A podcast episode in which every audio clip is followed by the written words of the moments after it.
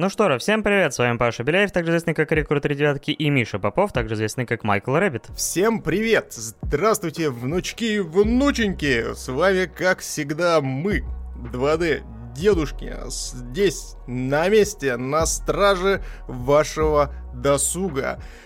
В общем, промежуточный выпуск сегодня у нас. Э, будем обсуждать три темы, причем такие прям свежачок, свежачок прям сегодня в этом выпуске будет промежуточным, а то, наверное, все устали от того, что мы всякое старое дерьмо смотрим примерно такой же, как и мы.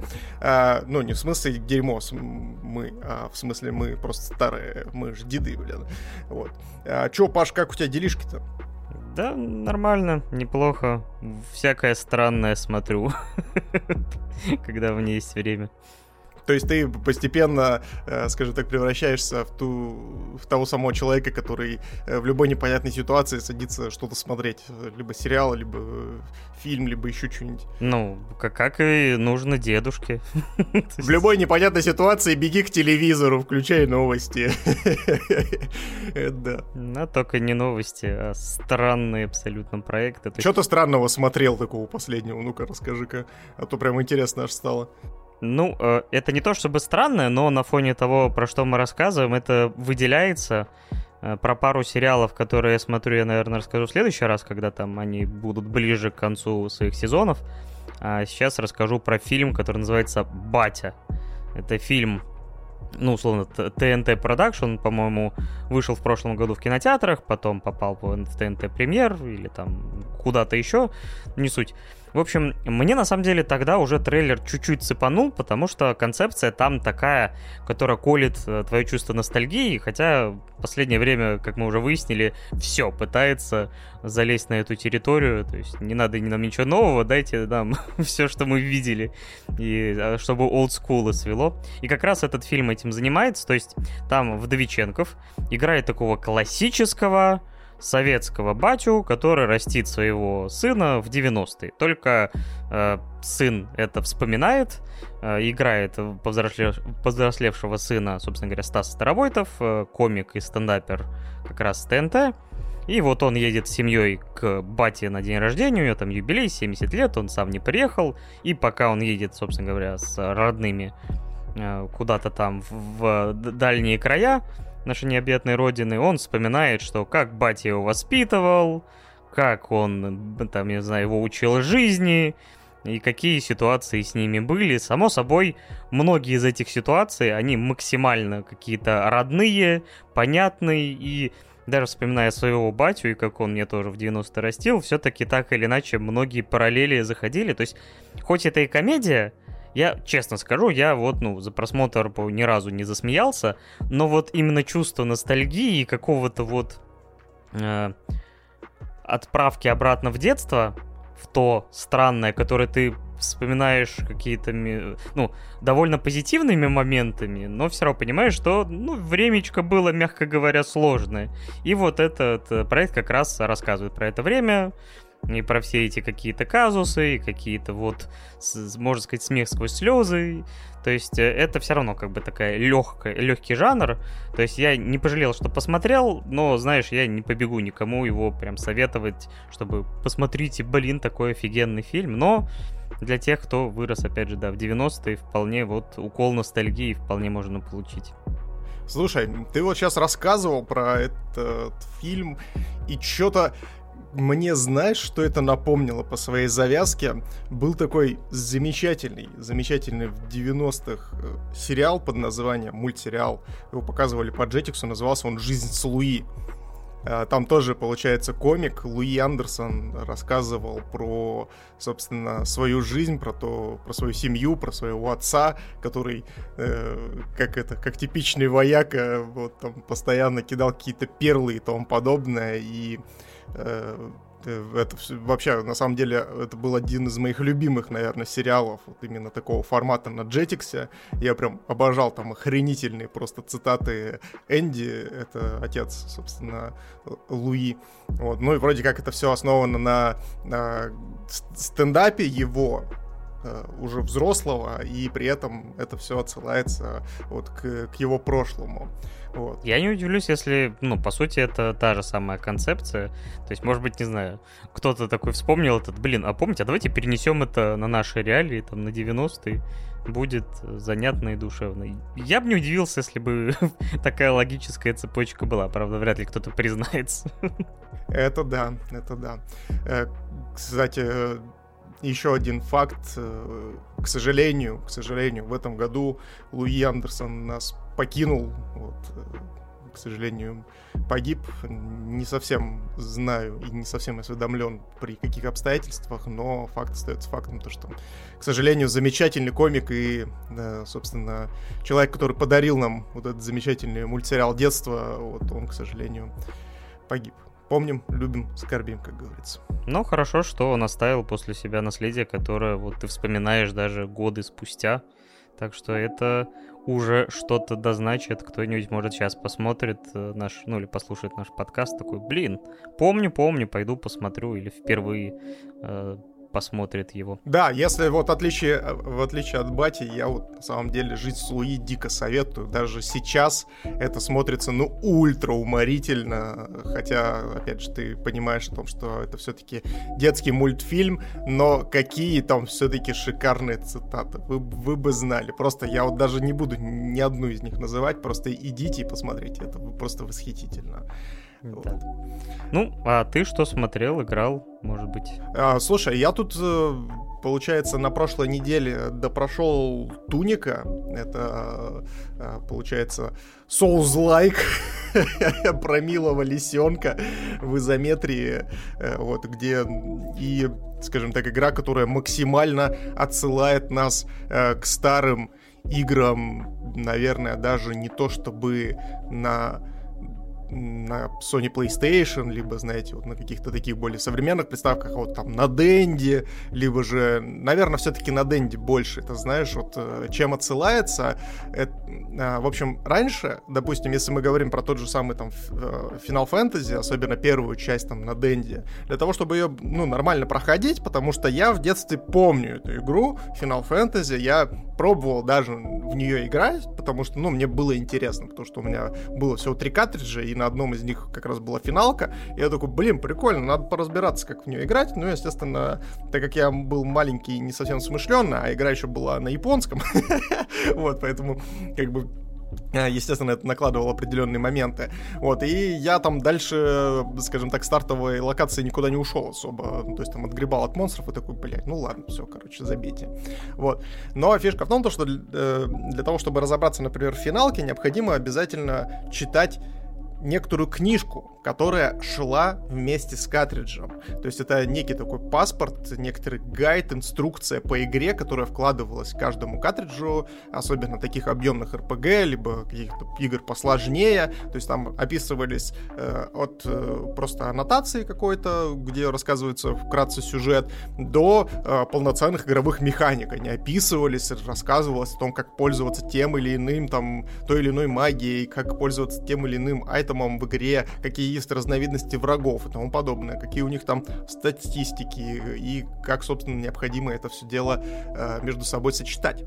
Вот. И в Туник абсолютно та же самая история. То есть игра, в игре нет никакого обучения. То есть ты появляешься неким лисенком на какой-то определенной карте. Вот тебя выплевывает мама лиса, и ну, в смысле, не себя выплевывает, а просто какой-то дух лисы, в общем, материализует тебя в мире, и ты бегаешь, получается, э, пытаешься разобраться, что вообще происходит, и э, пытаешься не сгореть от э, сложности врагов, потому что, я напоминаю, это Souls-like, блин.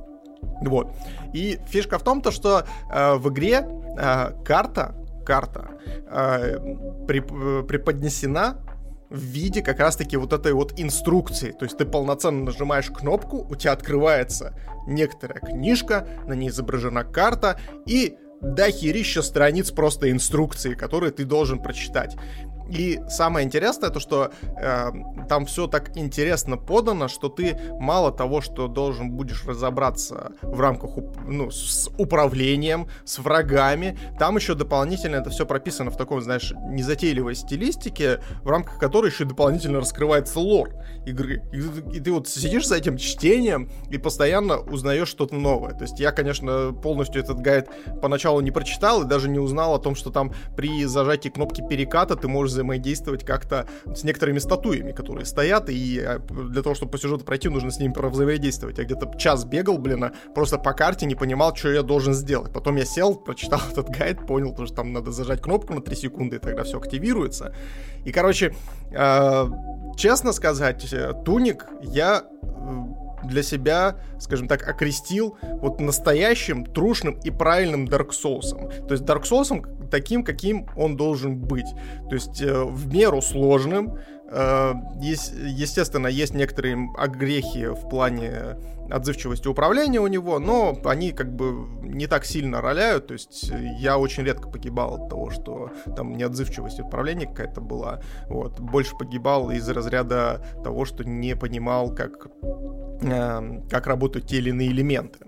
Вот. А так все по стандарту. Ты то есть ходишь по карте, изучаешь ее, куча секретов, э, куча различных эм, вариантов взаимодействий, головоломок, что самое интересное, не самых тривиальных головоломок. Вот. И, естественно, есть рядовые враги, которые не настолько слабы, как кажется. И есть гигантские боссы, с которыми тоже нужно э, каждому найти подход и тому подобное. И самое важное, самое важное по сравнению с Elden Ring, блин, в Тунике боссы не повторяются. И у каждого у них есть своя уникальная механика какая-то интересная, которая раскрывается впоследствии. Это очень прикольно. И для любителей соус-лайков я вот Туник могу посоветовать. Она еще и выглядит достаточно прикольно. То есть она прикрывается, знаешь, это. И, кстати, между прочим, знаешь, что я заметил? О том, что часто очень игры в последнее время начинают прикрываться, знаешь, какими-то детскими э, детской стилистикой. То есть, знаете, какой-то селшейдинговая анимация, э, ой, анимация с селшейдинговой стилистикой, либо же упрощенная там лоу-поли стилистика, как это в Тунике, например. И э, я вот, как будущий отец, вот, очень этим недоволен, потому что э, рано или поздно я своему чаду буду давать в руки геймпад и покупать игры. И я вот не хочу попасться вот на туника, увидеть там милого лисенка, увидеть там классную, офигительную графику, с классную стилистику и тому подобное, просто отдать своему ребенку, сказать, вот, на, держи, поиграю в миленького лисенка, а потом ребенок ко мне придет и скажет, бать, ты что, да, меня там насилуют. И я, я такой, да сейчас батя разберется. Я сажусь, и меня тоже начинают насиловать, как бы. И мы такие вдвоем, э, как так сказать, э, семья изнасилованных, блядь, сидим и не понимаем, что с этим делать. Это, конечно, очень страшно. Вот, но при этом, при всем, игру я советую.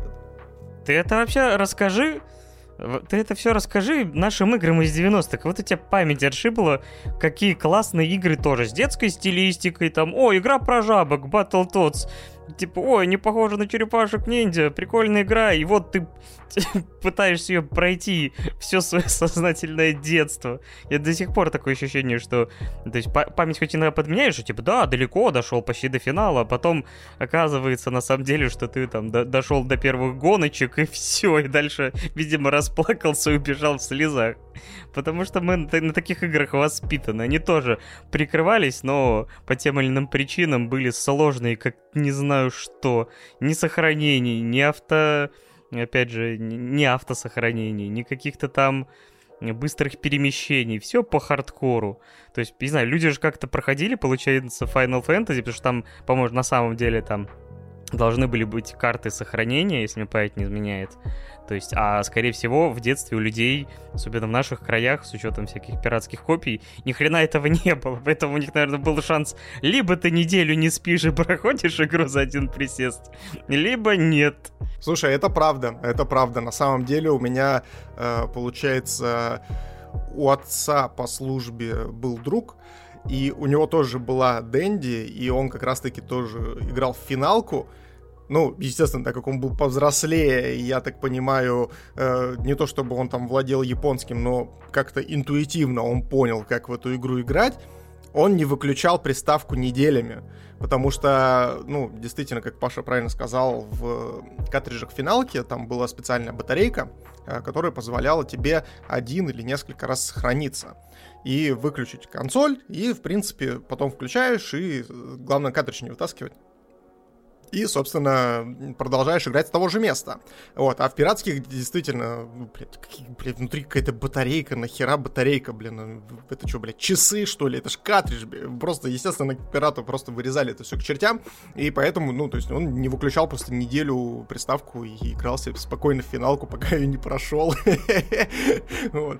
Э, есть, есть, есть и такие вот истории. Но вообще, я, да, я, я согласен, что, э, что, блин, э, что с теми же самым Battletoads что с теми же самыми там черепашками, ниндзя, когда, блин, э, защита от пиратства где-то Шредера в конце убить не можешь, а потом всю жизнь думаешь о том, что а я ж Шредера-то убивал, а по факту ты, его не убивал никогда, потому что ты не мог его убить физически. Вот. Потому что э, в картридже не хватало одного элемента, который позволял как раз-таки этого босса пройти. Вот. Чисто на программном уровне.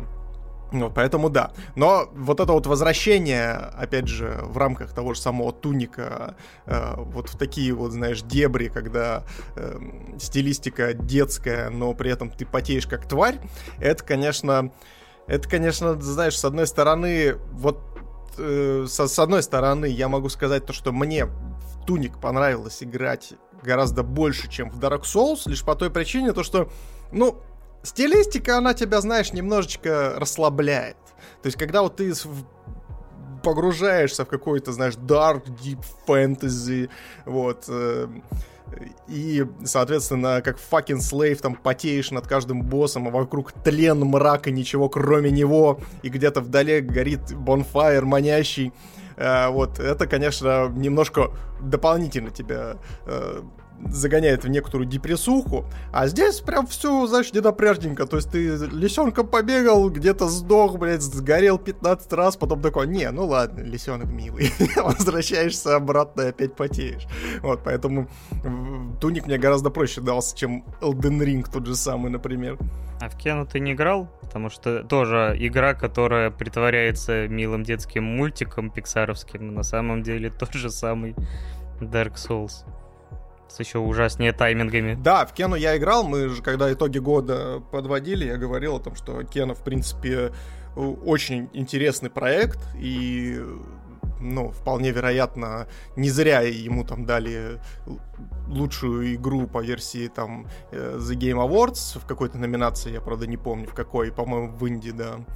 Вот. И, ну, действительно, тоже Кена очень потная штука. Я ее так и не допрошел до конца, хотя вроде как обещался, но я так и не вернулся к этому проекту, потому что там на самом деле э, все немножко упирается в тайминги, вот, и с таймингами у меня всегда какая определенная жопа происходит.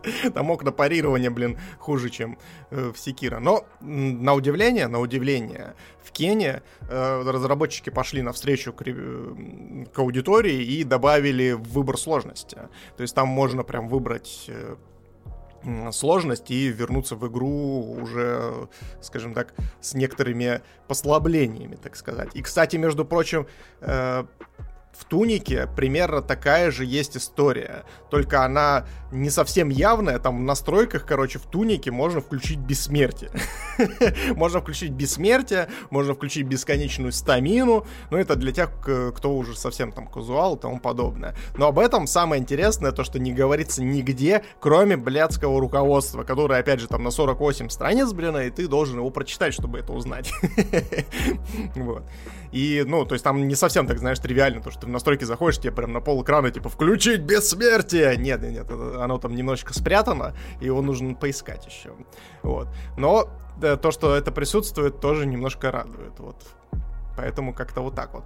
Поэтому, ребят, если что, Туник прям классненькая игра, вот, заходите, поиграйте там куча интересного лора навалена, вот там до сих пор на форумах ходят э, всякие предположения и разборы сюжета, потому что там сюжет тоже нужно там кучу всяких э, открыть э, локаций секретных, секретиков пооткрывать и тому подобное, вот, поэтому я, э, наверное, даже не берусь какую-то оценку ставить Тунику, потому что я хоть его и прошел до конца, но, оказывается, я потом почитал на форумах то, что я ни хера его не прошел, надо там еще кучу секретов пооткрывать.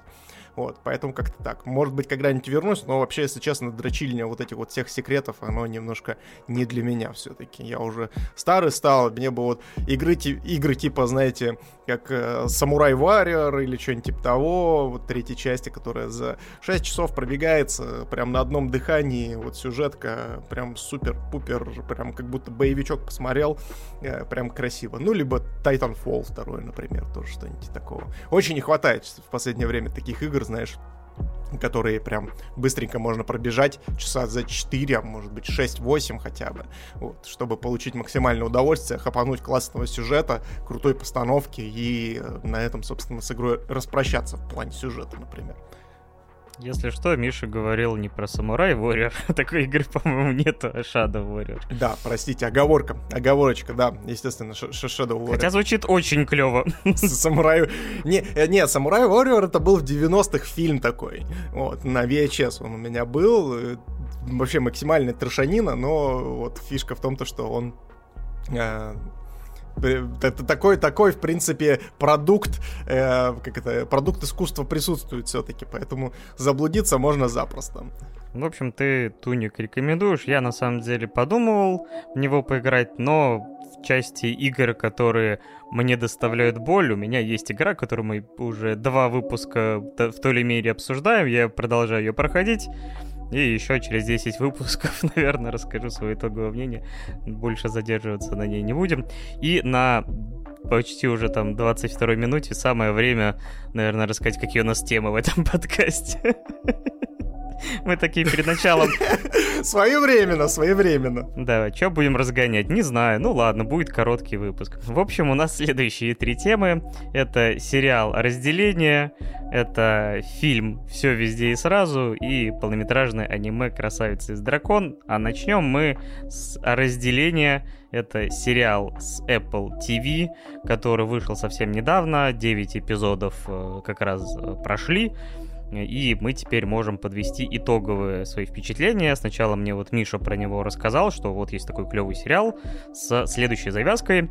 То есть есть э, корпорация, э, называется Кир, или как она там? А, Люмин, Люмин. Кир это их основатель. Ну, в общем, и в этой компании э, сотрудникам предлагается сделать следующую операцию. Им хирургическим путем в мозг. Э, Причем эта операция прям показывается. Очень так себе зрелище. Ну да ладно. В общем, вживляется чип, который в момент их прихода на работу переключает два режима. В офисе они, э, их часть личности существует только в пределах, собственно говоря, этих помещений. И как только они их покидают, поднимаются на лифте, поочередно чип переключается на другую половину личности, которая проживает полноценную обычную жизнь, то есть едет э, с работы домой, там смотрит телек, э, выпивает, едет на работу, но как только э, они опять же возвращаются в офис, щелкает, и получается, что для них наступает черный экран, который, опять же, то есть такая вот полупетля, как они сами называют, вторая серия, например, так называется. И получается, что чел- одна половина проживает только, ну, условно, хорошую часть жизни, с отдыхом, ну, то есть с какими-то небольшими бытовыми вопросами, но в целом, то есть постоянно смотрит телек, не знаю, отдыхает, э, пьет пиво, ходит на свидание, а вторая половина личности в этот момент все время зациклена на работе и не может покинуть это здание, по сути, никогда. То есть только есть промежуток, который перезагружает, условно, батарейку твою жизненных сил, потому что, ну, при, при этом твой э, второй э, ну, условно, вторая, половина может, не знаю, тебе подарить похмелье, например, или, не знаю, подраться с кем-то. То есть так что это он еще не факт, что вам подарит 8 часов здорового сна. Так что вот на этой концепции строится, и поначалу, когда ты мне это рассказал, я думал, что это, типа, комедия какая-то. Что-то типа офиса, только вот с таким приколом. Но ни хрена это комедия. И вот так как э, ты первый вот мне про это рассказал, то первый расскажи, как тебе этот сериал. Слушай, для меня вообще разделение стало открытием этого года, хоть он только и начался, так сказать, ну, 4 месяца назад начался год, но при этом э, я действительно ничего про разделение не знал, оно неожиданно так вот просто появилось э, у меня в библиотеке, и я такой, блин, надо посмотреть. Мы начали смотреть вместе с женой, мы просмотрели весь сериал совместно, и я охренел, конечно. Вот, по своей структуре и по своему стилю это, наверное, знаешь, какая-то растянутая история из альманаха Черного зеркала, например. А я себе это сразу охарактеризовал, знаешь, как э, какая-то неопубликованная работа там Филиппа Дика, например. То есть у него, по-моему, иногда некоторые проскакивали такие вот истории. Да, да, безусловно. То есть в этом все есть. И меня поначалу очень сильно зацепила э, стилистика всего происходящего в сериале, как это снято и как э, вообще режиссер Причем самое интересное в том, то, что режиссера здесь два, и один из них Бен Стиллер.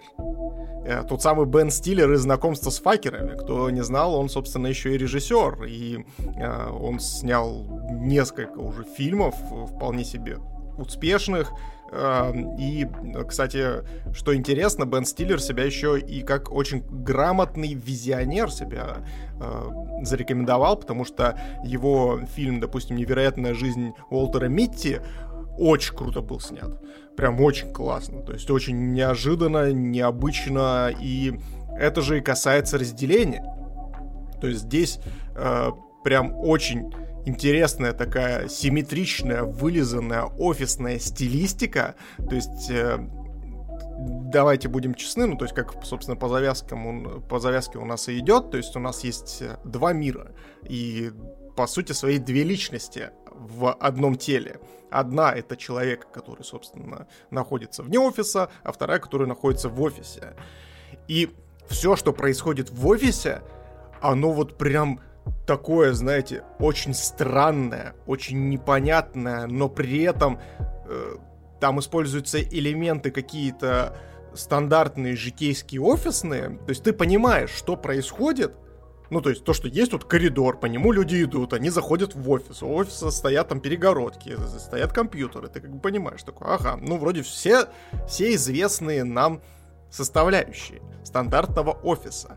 Но при этом, когда они идут по коридорам, постоянно виляя, они все белые, симметричные, и снято это тоже все максимально симметрично, и это вместо того, чтобы тебя, ну, как-то визуально, знаете, э, шок... ну, не то чтобы шокировать, а как-то визуально тебя э, вдохновить, оно наоборот тебя еще сильнее напрягает. То есть вот чувство дискомфорта в этом сериале, оно передано вот какими-то вот такими вот нестандартными деталями. Вот даже а, когда они появ... ну, только вот приходят на работу, становится он в этот лифт, соответственно, нам показывают то, что они в лифте поднимаются наверх, и в этот момент происходит переключение сознания. То есть с одного альтер на другой альтер И это очень классно передано эффектом э, фокусного расстояния.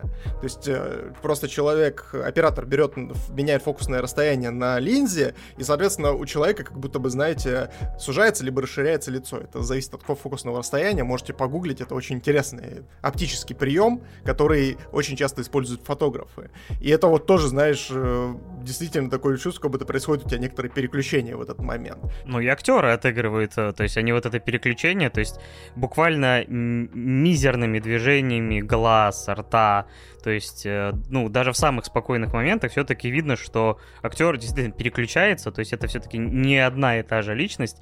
Плюс это особенно ярко показано на моментах контрастов, когда, например, э, условно рабочий день э, человека внутри этого офиса закончился чем-то шокирующим, а, ну, э, вторая личность про это не знает, и вот, получается, он спокойно спускается в лифте на следующий день, и тут резко включает, ну, переключается чип, и на лице там умиротворенное лицо сменяется там ужасом, типа, потому что буквально для него прошла секунда, а не там условные там 12 часов. Да, да, и это такое, знаете, странной жути, знаете, на подкорке, ну, на, как будто бы вот режиссер заигрывает с твоим подсознанием, он как будто бы, знаете, вот прям вот нажимает на какие-то странные точки, и тебе подсознательно становится страшно.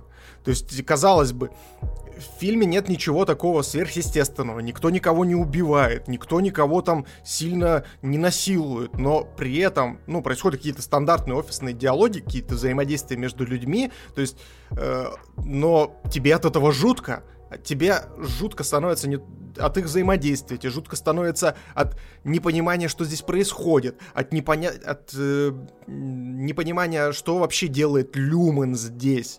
То есть э, режиссеры здесь очень круто вообще э, играются вот с, эм, знаете, с некоторой тайной глобальной, которых даже, я бы сказал, их несколько в этом сериале. И фишка заключается в том, то, что тебе, с одной стороны, все, ну, пони- ясны действия, но глобальная вот эта пелена вот этой всей таинственности, она не спадает. А что еще страшнее, режиссер еще точнее даже не режиссер, а сценарист еще дополнительно набрасывает какие-то вещи. То есть ты вроде бы такой, так, хорошо, вроде бы я понял. Они приходят в офис, садятся за компы, ищут какие-то цифры, которые вызывают у них страх. То есть, ну, просто набор цифр каких-то, и они вот э, просто ориентируясь на свои эмоции, выискивают там какие-то определенные пучки цифр, которые их пугают, и они типа их отсортировывают.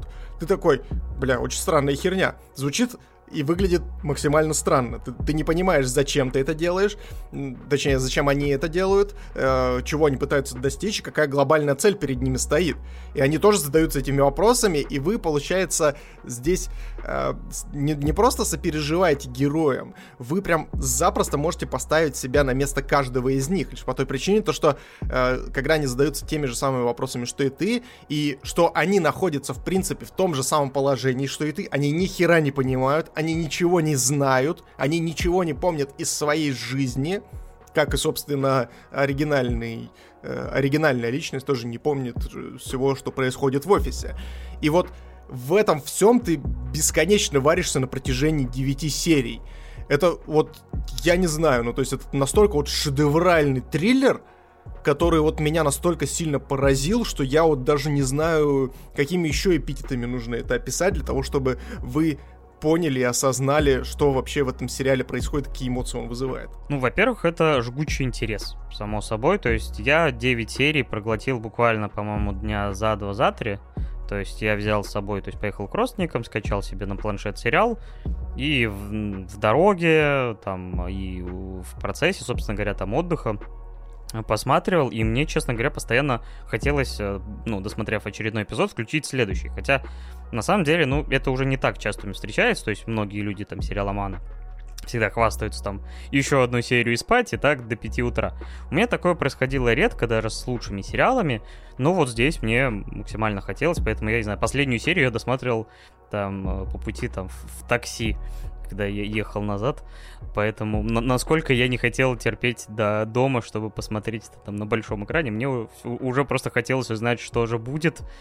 А, второе, конечно, э, скажем так, ну вот э, эта вся загад... загадочность и ощущение дискомфорта, потому что, например, здесь вообще э, хочется это описать как какой-то а, подобием секты. Ты думаешь, не знаю, то есть э, люди, которые, опять же, основная личность, они, похоже, не до конца вообще понимают, на какую компанию они работают, потому что они заходят в обычное здание, которое выглядит как, не знаю, там, условная штаб-квартира Apple, не знаю. А, а внутри люди чуть ли не молятся какому-то основателю, Киру и его потомкам, который завещал им какие-то заповеди, причем написаны они, по сути, чуть ли не библейским языком, там, на пяти огромных книгах. И один из сотрудников, например, самый старший из них, который играет Джон Туртура, он вообще, ну, немножко так повернут на этом, на выполнении каких-то правил, протоколов, и строго следует заветам. То есть, э, и это тоже как-то пугает. То есть, вообще, э, то есть, условно, если сверху кажется, что это просто какая-то IT-корпорация, то вот в этом офисе, во-первых, он полон анахронизмов, потому что за компами они работают, как будто бы, не знаю, там из фильма «Чужой», то есть так все компы видели, не знаю, там в 70-х, 80-х, ну, они такие были, то есть, то есть эти зеленоватые экраны, циферки, какая-то пиксельная графика, которая там появляется, когда ты выполнил квартальный план. это отдельная история, ну ладно. Вот. И, то есть, это какое-то безвремение. То есть, спроси, например, какой год наверное, у человека, который там находится, а он, наверное, и не скажет, потому что, с одной стороны, здесь там все по ключам, по магнитным картам, а с другой стороны, все какое-то вот э, из 70-х, 80-х. Да-да-да, и причем самое интересное то, что они, что внутри офиса, что в повседневной жизни не дают вообще никаких намеков, какой сейчас год, в каком, ну, в каком времени это происходит. То есть то ли это какой-то, ну, конечно, по сюжету ты предполагаешь, что это какое-то, возможно, недалекое будущее, но ты не понимаешь э, полноценно, ну, не можешь сопоставить, как вот эти все элементы могут находиться в рамках одного времени. Это да. Да, и, например, вот отдельное упоминание хочется сказать, например, э, Break Room. То есть вообще break room — это комната для перерыва, то есть там для обеденного перерыва. То есть, в принципе, break — это там кофе брейк, то есть когда, грубо говоря, ты просто отдыхаешь от работы. Здесь же break room, и его название, я неспроста несколько раз вспоминаю, оно, по сути, создано для наказания. Человек заходит туда, то есть если он выполнил какое-то действие, там, нарушил какой-то протокол или еще что-то, его отправляют в узкий темный коридор, закрывают за ним дверь, он приходит э, в помещение, где сидит их там начальник условной безопасности, мистер Милчик, и просит их прочитать извинительную, ну, извинительную такую, такое сообщение, э, которое немножко уничижительного тона по отношению к работнику. И вот они читают там через силу, э, а он говорит, еще раз, я не почувствовал, что вы все это искренне. При этом на них там направлен свет, как на каком-то допросе. И длится эта сессия может просто часами, пока человек, ну не знаю, там кукухой не поедет. Собственно говоря, нашим проводником во всем этом деле служит э, героиня Хелли, которая как раз новенькая, как раз через нее мы узнаем тонкости, хотя, опять же, как ты правильно заметил, многие сотрудники, которые работают там и 2, и 3 года, не могут ни ей, ни себе ответить на огромное количество вопросов, разве что там подсказать какие-то больше бытовые моменты. И вот этот room, он реально это не для перерыва, а именно для того, чтобы сломать человека психически, то есть э, чтобы он выполнял вот эти там действия, не мог вообще, то есть, э, причем э, попытка уволиться там обречена практически на провал, потому что человек даже не может отправить записку себе, ну, другой своей личности, попросив его, чтобы тот уволился, потому что написать увольнение, э, запрос на увольнение может только оригинальная личность. Потому что в лифте есть датчик, который сканирует любые записки и вообще любой текст, что на теле, что там внутри тела. То есть это еще больше э, как бы тебя пугает, и ты понимаешь, а что они вообще скрывают, чего они так боятся, то есть что вообще здесь происходит. Поэтому это только лишь усиливает вот эти вот моментики, и таких, ну, просто бесчисленное множество. Мы про все это не расскажем, потому что мы можем, не знаю, там, в течение, наверное, там, 40 э, там, или 50 или часа вообще перебирать все косточки, потому что моментов, которые вызывают дискомфорт на вот таком, э, ну, сознательном уровне, слишком много. И это, опять же, роднит его с тем же самым упомянутым тобой черным зеркалом. Ближе всего, мне кажется, вот эпизод, э, по-моему, Белое Рождество он, по назывался с Джоном Хэмом или как его там. Э, там тоже была концепция, где как бы, э, можно сказать, о разделении личности, только в еще более мрачном ключе, не буду спойлерить. Если никогда не смотрели «Черное зеркало», посмотрите. Э, но это вас какие-нибудь тревожные эти расстройства, мне кажется, только усилит. Здесь все помягче. Да, безусловно. И вообще, знаешь, я тут подумал о том, что очень забавно, что разделение вышел на Apple. Это вообще какая-то ирония. Ты себе представляешь, что почему-то я сидел такой думаю, а вы вообще ну, над собой стебетесь, потому что какая-то часть моего сознания так и думает, я не удивлюсь, если у них висит на стене портрет какого-нибудь Стива Джобса там или там нынешнего там Кука и какие-то свод правил, что там Стив Джобс вставал в 4 утра, там, обедал этим, значит, и вы должны вставать в 4 утра, там, обедать этим. Там тоже, кстати, рассказывают, что, типа, вот наш этот Кир, он, типа, там, пил сколько-то там яиц там э, сырых выпивал на тащак, и вот, типа, это его заряжало, отличный завтрак. Я бы не удивился, если бы у Apple такая же структура была. Да, да, да, и в этом-то вся ирония вообще вот этого всего сериала, то, что он, несмотря на то, что это, ну, на подкорке своей полноценный триллер, он очень неплохо препарирует и вот стебет вот эту всю корпоративную структуру, корпоративную этику, поведение вообще внутри офиса. И, естественно, ну, поведение вот этих корпораций больших, которые ведут такую достаточно теневую деятельность, и ты действительно иногда не понимаешь, что происходит за стенами там того же самого, там, Apple, Гугла и тому подобное, других компаний. Вот. И помимо вот этой всей иронии, которая из всех щелей, скажем так, на тебя сыпется, эм, ну и, естественно, пугающей атмосферы, еще здесь дополнительно накладывается тема э, эскапизма некоторого, потому что, как Паша правильно сказал, то, что уволиться здесь не так-то просто, потому что люди, которые на это разделение, так сказать, идут себя на два эго, ну, то есть на эго и альтер-эго, например. Вот. Они идут на это сознательно. И поэтому, когда ты даже, допустим, если ты попросишь свое оригинальное эго, ну или не оригинальное, кто из них еще оригинал, это надо поспорить. Ну, то есть, и эта тема тоже поднимается достаточно широко в этом сериале, что меня тоже бесконечно порадовало. Вот. Э, то есть, ты отсылаешь им заявление на, уволь... на увольнение, и они просто берут его отвергают, потому что на самом-то деле они сознательно пошли на этот шаг. И им объяснили все риски, которые с этим могут быть связаны, и они просто, ну, не понимают этих людей точнее, они не понимают самих себя, то есть это, знаете, как будто бы вот раскол человека надвое, то есть один человек преследует одни цели, другой человек преследует цели, наоборот, выбраться из этого всего, куда его загнали. И первый не понимает второго, потому что он не знает, он не помнит, что с ним происходит и тому подобное. Вот. И не может себя поставить на, на его место, потому что Действительно, ну вот представляете, вы не знаете абсолютно ничего, вы находитесь в некотором вакууме, э, в котором непонятно от слова совсем ничего. И плюс ко всему, когда вы начинаете пытаться докопаться до каких-то вещей, на вас выбрасывают еще какую-то информацию, которая еще более непонятной становится. То есть ты вроде бы такой думаешь, такой, так, уже я вроде как бы начинаю что-то осознавать и тому подобное, а тут тебе сериал такой говорит, нет, вот, на, держи, вот тебе новая информация, теперь живи с этим. Ты такой, как? А чё? А в смысле, а нахера это здесь? и, вот, и вот в таких качелях ты находишься постоянно. Вот.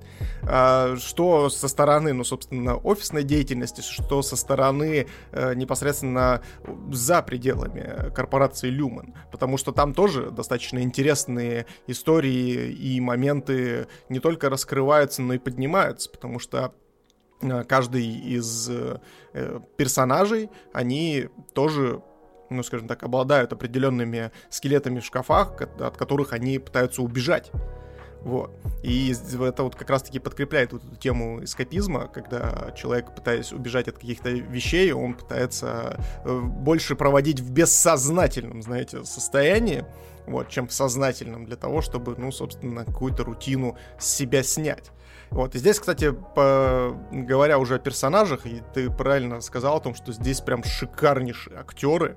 То есть э, я прям не ожидал то, что Адам Скотт, это главный герой, так раскроется э, с неожиданной стороны, потому что, э, если честно, я вот сколько смотрел с ним э, кино, и ну, там, одно из последних, что я смотрел, это «Горе-творец» был, который как раз-таки э, является некоторой автобиографией Томми Вайсо. Вот. И я там ну, не заметил каких-то, знаешь, таких моментов, а тут он прям вообще красавчик. Прям, прям шикарный. И местами он мне очень сильно напоминал Том Круза, знаешь, с некоторых ракурсов. Такого брата, брата да-да-да, похмельного брата Тома Круза. Вот, и здесь про каждого просто актера, кого не возьми, то есть э, Зак Черри, э, тот же самый там э, замечательный Тремол Тилман, который э, отыгрывает вообще шикарнейшего э, надзирателя, так сказать, над нашими э, подчиненными. Это просто забей. Тот момент, когда они устраивают э, арбузную вечеринку, это вообще шикарнейшая история. Либо музыкальная вечеринка, где они танцуют. Причем, э, когда он начинает танцевать, меня вот всю, всю эту сцену меня не покидала тревога. То есть она так, знаешь, странно снята. При этом он улыбается своей шикарнейшей улыбкой пытается изобразить, знаешь, какую-то такую, знаешь, повседневную рутину, но ты понимаешь, что, его доброжелательность, она наиграна и от этого тебе становится еще вообще страннее, непонятнее. Ты вот я, вот если честно, я на протяжении всего сериала так и не понял, как я себя должен от него чувствовать. И, наверное, на это и была ставка, чтобы вот так тебя дестабилизировать, для того, чтобы ты э, действительно прочувствовал э, вот, вот этот вот э, бесконечный страх узника, который не может никак выбраться. Но при этом, при всем, у, у разделения, вот мы сейчас очень много говорим о том, что, ну, как-то странно, дестабилизированно и тому подобное, у разделения есть четкий сюжет. То есть сюжет там есть, он целостный, э, не без роялей в кустах, это сразу же могу сказать. То есть здесь вот меня единственное, что расстроило, то что все герои, они э, выбираются, ну, точнее не выбираются, а вот э, пытаются эксплорить мир или э, как-то взаимодействовать с ним они не используют не свои навыки, а им постоянно кто-то что-то подкидывает. Ну, то есть, знаешь, такой типа, а, а вот тебе рояльчик вот здесь вот выкатил, а вот рояльчик на тебе еще вот здесь вот. И за счет этого, ну, скажем так, проис... я понимаю то, что это сюжетные функции для того, чтобы, ну, двигался сюжет дальше, но это выглядит немножечко, знаете, странновато в некоторых моментах, вот. Но в целом сюжет достаточно стройный. Чем заканчивается сериал, э, точнее, этот сезон первый, это вообще я, я уже устаю говорить о том, что, блядь, это ебаное преступление, когда вот такими клиффхенгерами берут и заканчивают. Но девятая серия, последняя, она просто шикарная. То есть настолько она вообще является чуть ли не настоящим катарсисом всего сериала, что ты прям, я вот в некоторые моменты я сжимался, блин, в кресло от э, перенапряжения. Это, конечно, дорогого стоит, ребят. Но при этом просто не хотелось, чтобы эта серия заканчивалась. Можно еще 5 минут, еще 10 минут, но они сейчас вот это...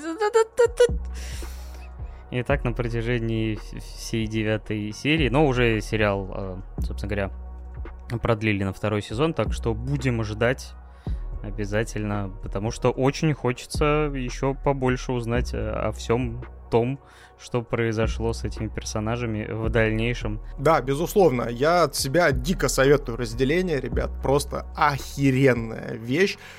Может показаться некоторым немножко затянутым, потому что в некоторые ну, то есть, естественно, так как это диалоговый сериал, по большей части все построено не на действии, а именно на взаимодействии между актерами и тому подобное. Но так как они здесь шикарные, я, в принципе, это простил сериалу, некоторую затянутость.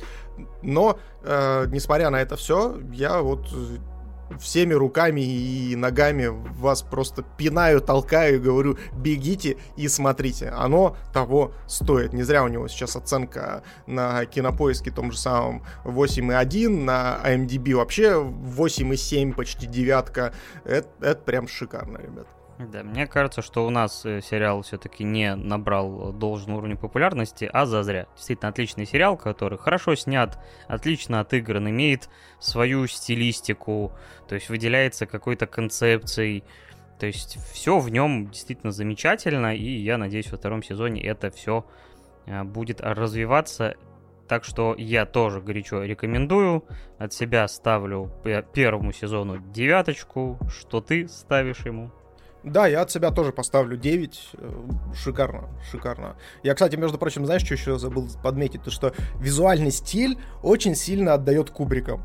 Вот прям вообще, вот прям вот э, его вот эта звездная Одиссея, вот это вот все, то есть вот эта симметрия, вылизанность декораций и тому подобное, а, очень сильно подкупает. Только, естественно, в разделении это все э, по большей части не просто какой-то антураж, а целенаправленное э, допущение для того, чтобы вогнать вас в определенное состояние, такое полугипнотическое. А я же последнее, что тоже забыл сказать, что удивительнее всего, э, автор этого создания Дэн Эриксон, если вы зайдете на Кинопоиск или MDB, вы увидите, что, по сути, это его первый полноценный проект. То есть, ну, я не знаю, вот не посмотрел, сколько ему лет, но, блин, такой старт э, э, заслуживает уважения. У него даже, да, даже возраст не указан, потому что он, видимо, действительно появился, можно сказать, из ниоткуда на карте э, Голливуда и телепроизводства. Так что желаем ему удачи и дальнейшего профессионального У меня есть роста. предположение. Я думаю, то, что его Apple у себя в подвале вот этого гигантского их офиса главного выращивали в пробирке, для того, чтобы он потом снял такое замечательное сатирическое произведение про них. Да, и зовут его на самом деле Ай Дэн. Ну, это, конечно, полное безумие, как и следующий фильм, который мы с вами обсудим. Everything, Everywhere, All at Once или Все, Везде и Сразу. Заявляю сразу же, что ну, спойлер к конечному итогу, я поставил этому фильму десятку. Но при этом я сейчас буду, наверное, в течение нашего обсуждения так или иначе отговаривать вас от того, чтобы вы на него неслись, если вдруг начитались каких-то восторженных отзывов. Э, моего, наверное, в том числе. Не знаю пока, что Миша скажет для меня, это пока сюрприз. А, но вот скажу такую предысторию. Значит, вот эти два режиссера, они называют свой тандем Дэниелс, то есть это два Дэна, которые 6 лет назад сняли фильм про значит, героя Пола Дана, который оказывается на необитаемом острове или где-то вообще в глуши, в непонятном каком-то лесу, и обнаруживает на берегу труп Дэниела к этого Дэниела Редклифа, если вдруг никто не помнит, это Гарри Поттер наш. И... Находит труп Гарри Поттера. По, по сути, да. Хладный труп Гарри Поттера после э, финала Даров смерти. вот, его прибило к берегам ебаного, ебаных ебеней в мертвом состоянии. Да, и этот фильм оказывается историей об одиночестве, о дружбе, абсолютно странном э, применении человеческого тела мертвого. Не в том смысле, который вы могли подумать. Нет, тут все гораздо более, э, скажем так, ярко, позитивно, душевно. Это вообще такой фильм явно Санденса. Насколько можно говорить про труп-то, собственно? ярко и позитивно. Да, у нас труп, возможно, хороший фильм по коне. И что удивительно, тогда, то есть я был настолько в восторге от этого фильма, что я его смотрел. Uh, то есть, uh, ну, посмотрел в кинотеатре, uh, там шел с него с идиотской улыбкой, там, слушая саундтрек, который изобиловал акапельными партиями этих двоих. Потом повел друзей, типа, ребята, ребята, пойдемте посмотреть фильм, где труп Гарри Поттера пердит и используется в других странных вещах, типа, и люди не сдали меня в дурку, а сходили со мной, тоже получили ему удовольствие. А при этом я вот, ну, даже сейчас рассказываю, я понимаю, что мне очень хочется, что и вы, слушатели и зрители, никогда не знавшие про этот фильм, посмотрели его. Но, блин, есть э, столько вариантов, что вы его отвергнете там, в первые там 10-15 минут. И мне кажется, с э, все везде и сразу вполне может быть у многих зрителей такой. Либо будет это ваш фильм, и вы его полюбите, либо уйдете с, там, с начала или с середины, потому что, ну, есть моменты, которые запросто могут вас оттолкнуть. То есть я уже свой, как бы, первый, э, скажем так, э, свое отношение обозначил. А теперь, Миша, скажи-ка, вот э, ты шел вообще с какими-то ожиданиями или... Потому что мне, благо, повезло, что я изначально даже не знал, что это они сняли. Я просто увидел высокий рейтинг там на Метакритике, увидел описание, э, то есть я такой думаю, блин, звучит интересно, пойду, а потом ты такой, о, так это же те ребята сняли. Такой, все, бегом, типа нашел сеанс, благо он в кинотеатрах идет, и пошел. А вот ты? Э, я вообще на самом деле не разделяю твоих вот этих восторженных отзывов насчет э, человека швейцарского ножа, вот предыдущей работы этих двух режиссеров. Уволен. Да, следующий, следующий подкаст выйдет под заголовком «Один дед». Просто линия сидит. Да, да, да. И бубнит что-то. Вот. Э, слушайте, вполне неплохая концепция. Вот, потому что на самом-то деле человек швейцарский нож э, для меня, э, несмотря на то, что это действительно глубокая такая глубокое произведение про самоопределение, про одиночество, про друзей, про любовь и тому подобное, но оно подано, если честно, достаточно пошлыми какими-то метафорами, э, которые, ну, которые связаны как раз-таки с трупом Редклиффом непосредственно, вот, что я, к сожалению, не смог для себя срастить вот эти э, две ипостаси, то есть э, вот этот пердильный идиотский юмор и, собственно, вот эту глубину что, ну, соответственно, этот диссонанс меня коребил от начала и до конца, и поэтому я вот, к сожалению, не в восторге от человека швейцарского ножа, хотя, как произведение, оно имеет место быть, конечно же. Вот, и после этого, естественно, когда мы узнали то, что э, все везде и сразу, собственно, снимает этот же тандем, я с достаточно настороженностью отнесся непосредственно к этому кино, и здесь нужно, кстати, немножечко рассказать про завязку, потому что на самом-то деле это кино очень сложно спойлерить. Очень сложно спойлерить. Это мы об этом чуть-чуть попозже поговорим. Но а, что у нас по завязке? У нас вот э, есть а, некий, не, некая ж, ж, семья, а, в рамках которой а, у, у, семья, у которой есть непосредственно свой бизнес. Они владеют химчисткой. Точнее, даже не химчистка, ну, место, куда приходят обычно э, там американцы либо в Европе постирать свою одежду. То есть, Прачечная. Стиральным стоят стиралки, сушилки и тому подобное. Прачечная, да, да, абсолютно верно. То есть э, владеют прачечной. И у них э, возникает э, некий э, скажем так, некоторые трудности, в рамках которого им нужно подготовить отчет в налоговую. Вот. И, соответственно, они этот э, э, отчет уже готовили несколько раз, постоянно какие-то там недочеты, какие-то непонятки, то есть там то вскроется то, что они там для прачечной решили купить себе караоке зачем-то. Ну, а, естественно, так как э, налоговые э, за рубежом, они достаточно жесткие, они проверяют все досконально, ну, естественно, у них там начинает не сходиться. Нахера вам прачечная это, собственно, караоке. Вот, и поэтому их задача, собственно, было подбить это все и прийти защищ- защититься перед их агентом э, в налоговой службе для того, чтобы все утрясти и все было окей. И впоследствии э, прийти и отметить э, Новый год, насколько я помню, да? Там там, там же Новый год, да, у них праздник? Не, день рождения, э, то есть это был э, китайский Новый год, по-моему, который совпадал, по-моему, с днем рождения ее отца, который приехал как раз из Китая, потому что э, семья иммигрантов, э, из Китая, то есть, например, они в принципе разговаривают, я смотрел просто в оригинале субтитрами, они постоянно переключаются между двумя языками, потому что они уехали там в молодости, Э, отец и, э, собственно говоря, мать, э, там, ну, у них есть еще и дочка, которая уже родилась в США, которая там отлично разговаривает на английском, вот они постоянно переключаются, а батя вообще не, не вдупляет, то есть, ну, типа, он только на китайском разговаривает. Я, я надеюсь, не про японский я заговорил, вот, мог заговориться. Вот, короче, это, это все китайская семья, и китайский Новый год. Как раз они вроде хотели с днем рождения бати отметить. Да, ну и в общем это вот вся завязка, в рамках которой происходит все действа. Но есть один нюанс.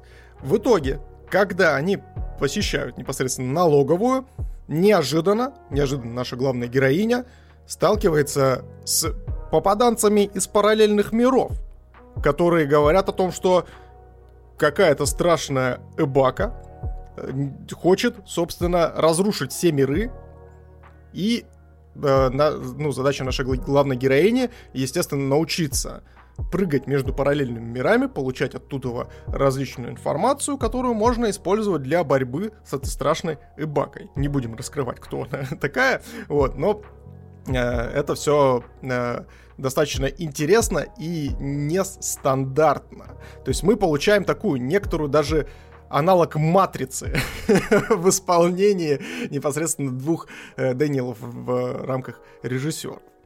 На самом деле, тут кроме матрицы, вообще, чтобы вы понимали, то есть вот с момента того, как в действо включаются вот эти параллельные реальности, здесь начинается настолько безумный винегрет из всего, как, собственно говоря, фильм не зря называется «Все везде и сразу», потому что в нем действительно происходит столько всего, и столько, ну вот, действительно, такой-то такой салат с такими невероятными ингредиентами. То есть я для себя, например, вот если говорить про какие-то параллели, кроме матрицы, здесь, например, хочется назвать, что это немножко Скотта Пилигрима, как будто бы это местами экранизация Рика и Морти.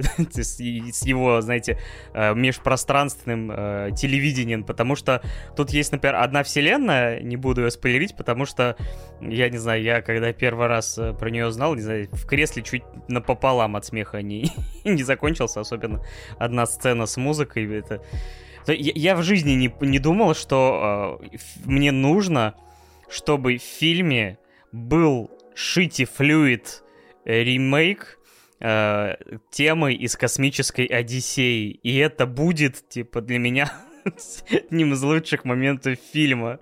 То есть Но я в этот момент чуть, не знаю, там уже себя по ноге начал от смеха бить. Опять же, не буду контекст вам давать. Но вот что-то из этого, это должно быть в Рике и Морти в каком-нибудь новом сезоне. Вообще всегда кажется, что нет, Рик и Морти невозможно экранизировать. Это слишком безумно, странно. Но мне кажется, вот эти двое товарища, которые, в принципе... Я сначала подумал, что не они написали сценарий, почему-то мне, когда, когда смотрел э, эти титры начальные. Но нет, они срежиссировали, они все это дело написали, опять же, не знаю, что вообще они там употребляли, как готовились к этому всему, э, но вот они выпустили все везде и сразу на экран. Вот ей очень сложно описывать это структурно, но вот если про какие-то аналоги, то вот, наверное, вот у тебя и были какие-то еще там параллели? Э, я здесь, вот ты правильную аналогию подобрал о том, что это пиздецки странное кино которая, казалось бы, да, вываливает на тебя кучу всего, винегрет из составляющих, причем качественно сделанных, э, действительно неплохо срежиссированных, э, классно оформленных, причем это все в очень нестандартной такой яркой упаковке, действительно. И при этом, при этом остается еще и классным произведением как таковым. То есть э, этот вот наверное, чтобы охарактеризовать этот фильм, нужно привести вот э, ту же самую аналогию с вообще сферой развлечений. То есть, что такое кино? Кино — это в первую очередь развлечение. Развлечение как э, парк аттракционов, например, тот же самый. И вот везде все и сразу выступает в этом парке аттракционов вот э, этими американскими горками знаменитыми, которые вас э, с одной стороны захватывают, с другой стороны пугают, с третьей стороны смешат и с четвертой стороны пробивают вас на слезу. То есть я вот, ну, я ходил в кинотеатр вместе с женой, э, Естественно, она тоже об этом фильме ничего не знала, и я был удивлен, насколько э, сильно Э, менялись э, наши эмоции в процессе просмотра. То есть нам поначалу было непонятно, потом нам стало интересно, потом нам стало дико смешно, потом нам стало стыдно, потом мы начали дико кринжовать, потом мы э, скатились э, в какую-то, знаешь, саморефлексию. После саморефлексии мы вообще скатились в какой-то психологизм, знаешь, э, вот прям глубокий, прочувств... прочувственный такой. А в конце, чтобы вы понимали, у меня жена рыдала, как я не знаю кто. Она, по-моему, на хатика так сильно не рыдала, как, собственно, на этом кино. Это вот невозможно какой-то винегрет из эмоций, э, ситуаций, подачи. И вот э, действительно здесь по- по-другому сравнение какое-то нельзя дать, кроме как вот, допустим, какой-нибудь Рик и Морти, который, наверное, похожие эмоции может вызвать в, рам- в рамках одного сезона. Только это фильм. Это кино, блин, которое ты сел и за один раз посмотрел. Вот. А, естественно, здесь э, на удивление. Вот, кстати, что, между прочим, отличает для меня, вот, допустим, все везде и сразу от э, человека с швейцарского ножа, а, в том, что здесь создатели не ограничились вот как раз-таки одной тематикой. То есть э, в рамках швейцарского ножа у них был вот, ну, так называемый труп э, в лице Дэниела Рэдклиффа, и они вокруг него плясали. Ну, то есть, что может делать труп? Труп может делать то, а если мы его нестандартно как-то поп- попробуем применить, а вот давайте попробуем его вот так вот. Ну и, соответственно, э, все вот строилось вокруг него, плясалось и тому подобное. А здесь они не были ограничены чем-то, и вот здесь они полноценно раскрылись. То есть здесь они свою вот эту ебанцу, которая, наверное, была прикреплена какими-то, ну, прям жесткими какими-то э, э, то ли антидепрессантами, то ли веществами запрещенными, что они прям пошли в разнос. И это вот как раз-таки тот разнос, который мне дико понравился. То есть настолько это все необычно и классно и абсурдно смотрелось, что я прям действительно на некоторых моментах, э, как и Паша, я прям ломала меня в три погибели от смеха, особенно с момента, когда э, в слоумо начинает там чувак прыгать свои, своим анусом на одну из статуэток. Причем самое интересное, мы когда смотрели, то есть там, ну, э, такой, знаете, в отрыве момент. То есть мы сидим, смотрим и видим то, что у, а, в офисе у одного из э, героев второстепенных стоит э, статуэтка там за лучшего налогового там агента, либо что-то типа того, и он сделан в виде гигантской анальной пробки. И мы посидели такие, а, гигантская пробка, а, а, а, похихикали, а потом она в сюжете начинает применяться, вот этот момент, как раз где один из чуваков голожопа прыгает на эту пробку, это просто, блядь, меня уничтожило. Причем это так, знаете, еще смакует охренительно, когда он летит такой с разбегу. Ой, это просто максимальная идиотия. И причем самое интересное заключается в том, то, что вся эта идиотия, она сюжетно подкреплена. То есть э, здесь э, концепция заключается в том, для того, чтобы перемещаться между параллельными мирами, необходимо выполнять действия, которые тебе не свойственны в рамках этой вселенной. То есть, э, допустим, там э, ну, нормальный, адекватный человек в нашей вселенной никогда там не засунет палец в нос другому чуваку и не достанет оттуда косявку и не съест ее. Но, э, сделав это, ты можешь временно переместить за, за счет определенного девайса в параллельную вселенную и достать оттуда, оттуда какой-то навык, который может тебе пригодиться. Это может быть, там, не знаю, там, кунг-фу, знание кунг-фу, например, либо э, там шикарный голос, либо еще что-то, умение танцевать и тому подобное. И вот э, это прям, знаете, что-то вот граничащее с ну, то есть это не просто идиотия ради идиотии.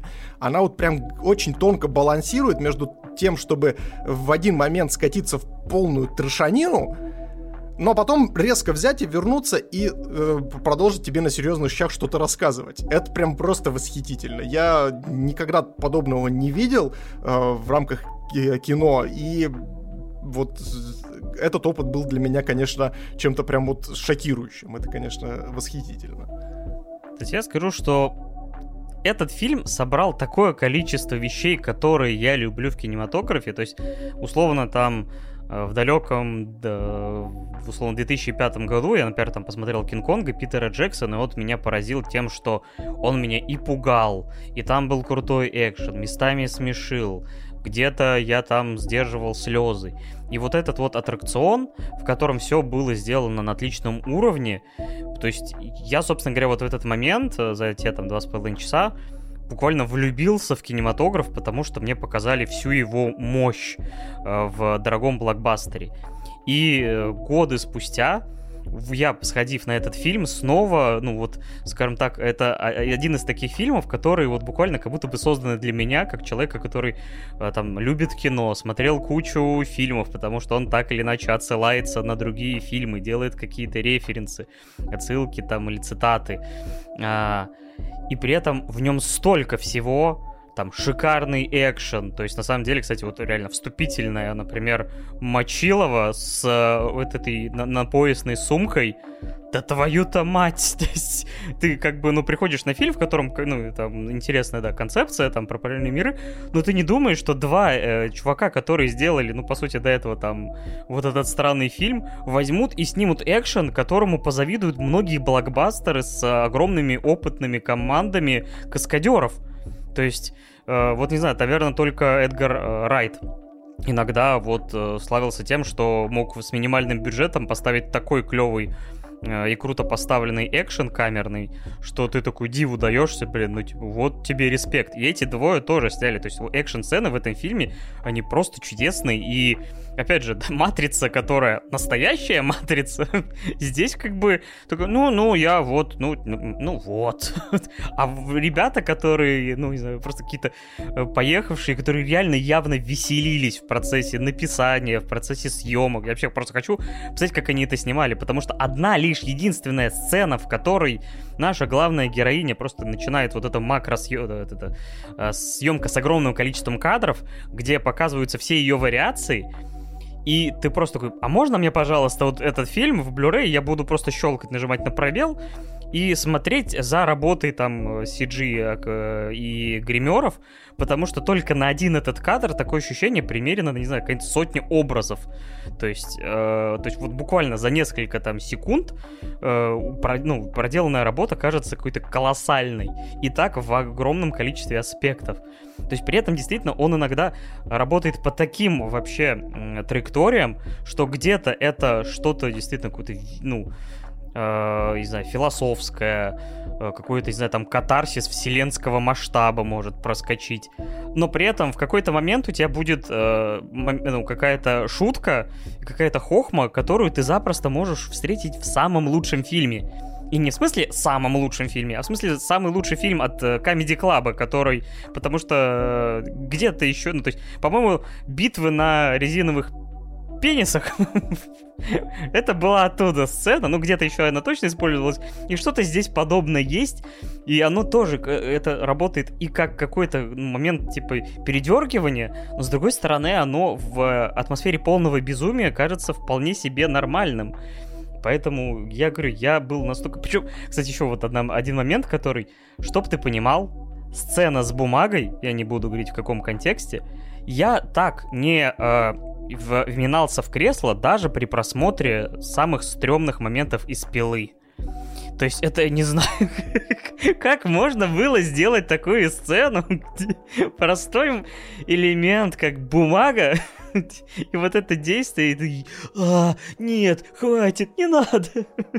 Помнишь это? Да, да, это вообще жучайший момент. Вот э, я вот тоже, знаешь, вот сижу и пытаюсь как-то у себя в голове сформулировать, как это еще можно описать, но вот оно не клеится. То есть вот при просмотре ты все прекрасно понимаешь, как что происходит, но при этом, когда ты пытаешься это все дело пересказать, оно звучит как вот вообще, э, знаешь, набор скетчей, которые между собой вообще никак не связаны. Пересказ сна.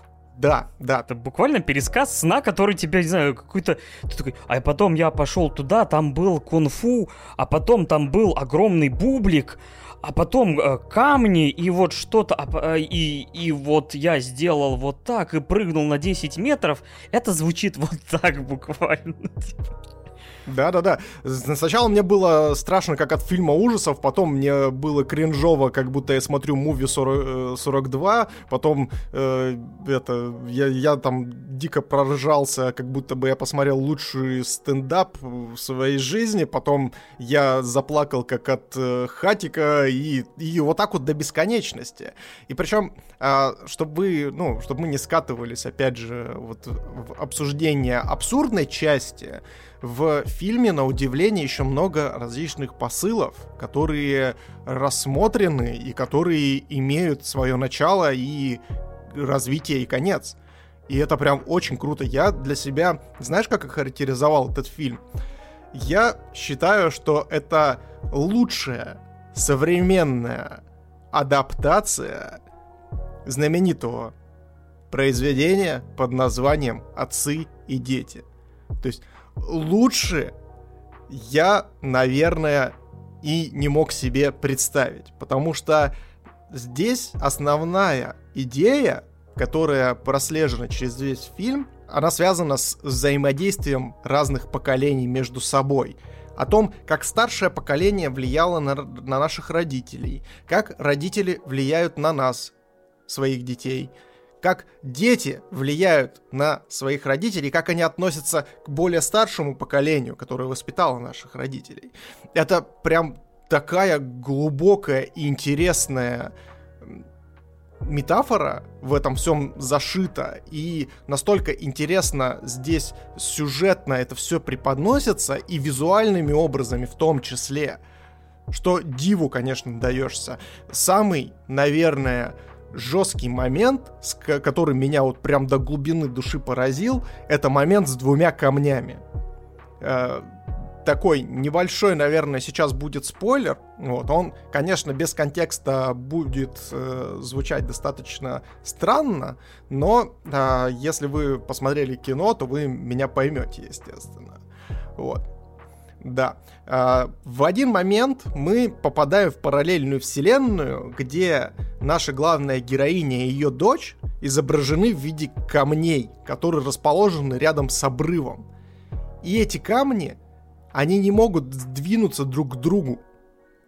То есть они просто лежат. Они просто лежат и ничего не делают. И, естественно, ведется такой небольшой диалог между дочерью и непосредственно матерью э, на тему того, что на самом деле нет ничего важного, вот на самом деле вот как бы есть и такая вот вселенная, где мы просто камни, и это такая глубокая метафора того, что на самом-то деле мы зачастую как раз-таки и являемся вот этими вот булыжниками, которые не могут самостоятельно сдвинуться с места по отношению друг к другу. То есть мы не можем пойти навстречу друг другу лишь по той причине, то, что мы как раз-таки эти, и эти камни и есть а каменеем мы из-за своих каких-то э, предрассудков, из-за своего воспитания, из-за своих каких-то психологических травм или обидок, которые были, допустим, из детства, которые навязали нам, возможно, родители, возможно, окружающий мир, неважно.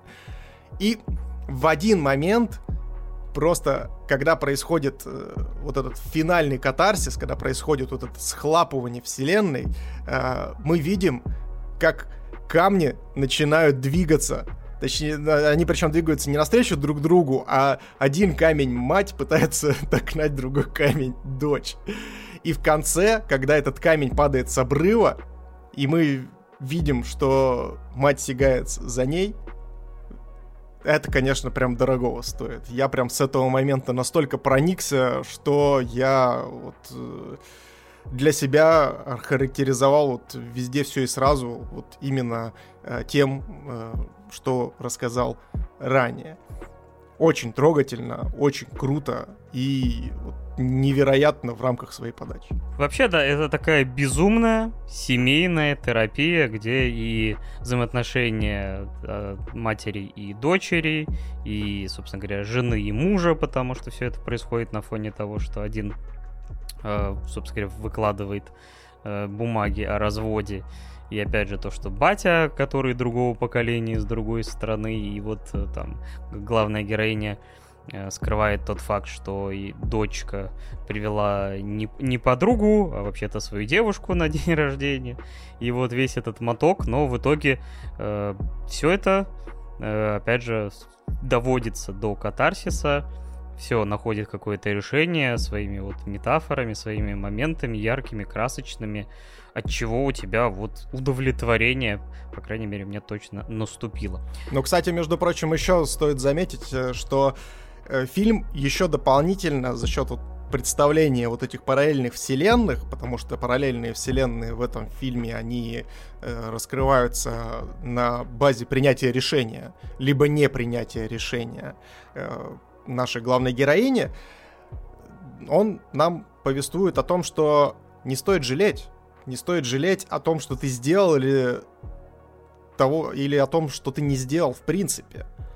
Что тоже очень классно раскрывается и э, дает дополнительной глубины вообще всему фильму, потому что действительно э, ты живешь свою жизнь по факту один раз. Да, возможно, присутствуют какие-то параллельные вселенные, но мы о них не знаем, поэтому живите так, как вы живете, и не жалейте ни о чем, ребят. Да. Так что мы бы еще много могли копать этот фильм, но я думаю, что вам стоит с ним знакомиться. Нет у меня никакой уверенности в том, что он вам понравится, потому что, ну, действительно, этот фильм, скажем так, для многих станет, ну, чересчур. То есть это будет какой-то для кого-то трэш, э, за всеми этими странными моментами э, какой-то смысловая нагрузка потеряется, то есть кто-то не сможет уследить за всеми этими перипетиями. Для кого-то это будет слишком странно, непонятно, пошло, перегружено. Здесь действительно все везде и сразу. То есть, как бы, э, поэтому есть много вариантов, при котором вам этот фильм не понравится, но попробовать все-таки стоит. Либо подождите, пока он появится там уже э, в качестве, но в кинотеатре можно получить действительно опыт, который ну, скажем так, даже в какой-то степени может, не знаю, поменять ваше отношение к кинематографу в целом. И такой вариант не исключаю. Так что обязательно смотрите. Что ты ему ставишь? Ну, для меня это теперь главный фильм в номинации Guilty Pleasure. вот. И я ставлю ему десятку, потому что... Э, но, опять же, как и ты, я ставлю 10, но не советую вам его смотреть. Потому что, скорее всего, скорее всего, от э, каких-то пошлых шуток, э, про дилдаки в жопе, про э, вот эти вот американские горки, когда тебе ни хрена непонятно, но очень красиво, потом ты кринжуешь, потом тебе смешно, потом ты плачешь. Э, вот очень сложно потеряться и очень, сло и очень легко можно упустить вот те самые сакральные моменты, про которые я говорил в, в плане посылов, и просто выйти из кинотеатра, плюясь и говоря, блядь, что я за хуйню только что посмотрел. Поэтому, если что, мы вас предупредили на свой страх и риск. Кстати, что ты-то в итоге ставишь, Паш? Ну, я проспойлерил в начале, что для меня это фильм на 10 из 10, потому что это то, что я люблю в кинематографе. Я люблю, когда он с перебором, со странностями, с вот буквально как что-то совмещает в себе несовместимые вещи, кажется, на первый взгляд. То есть такие фильмы я вот, обожаю, люблю, ценю, пересматриваю.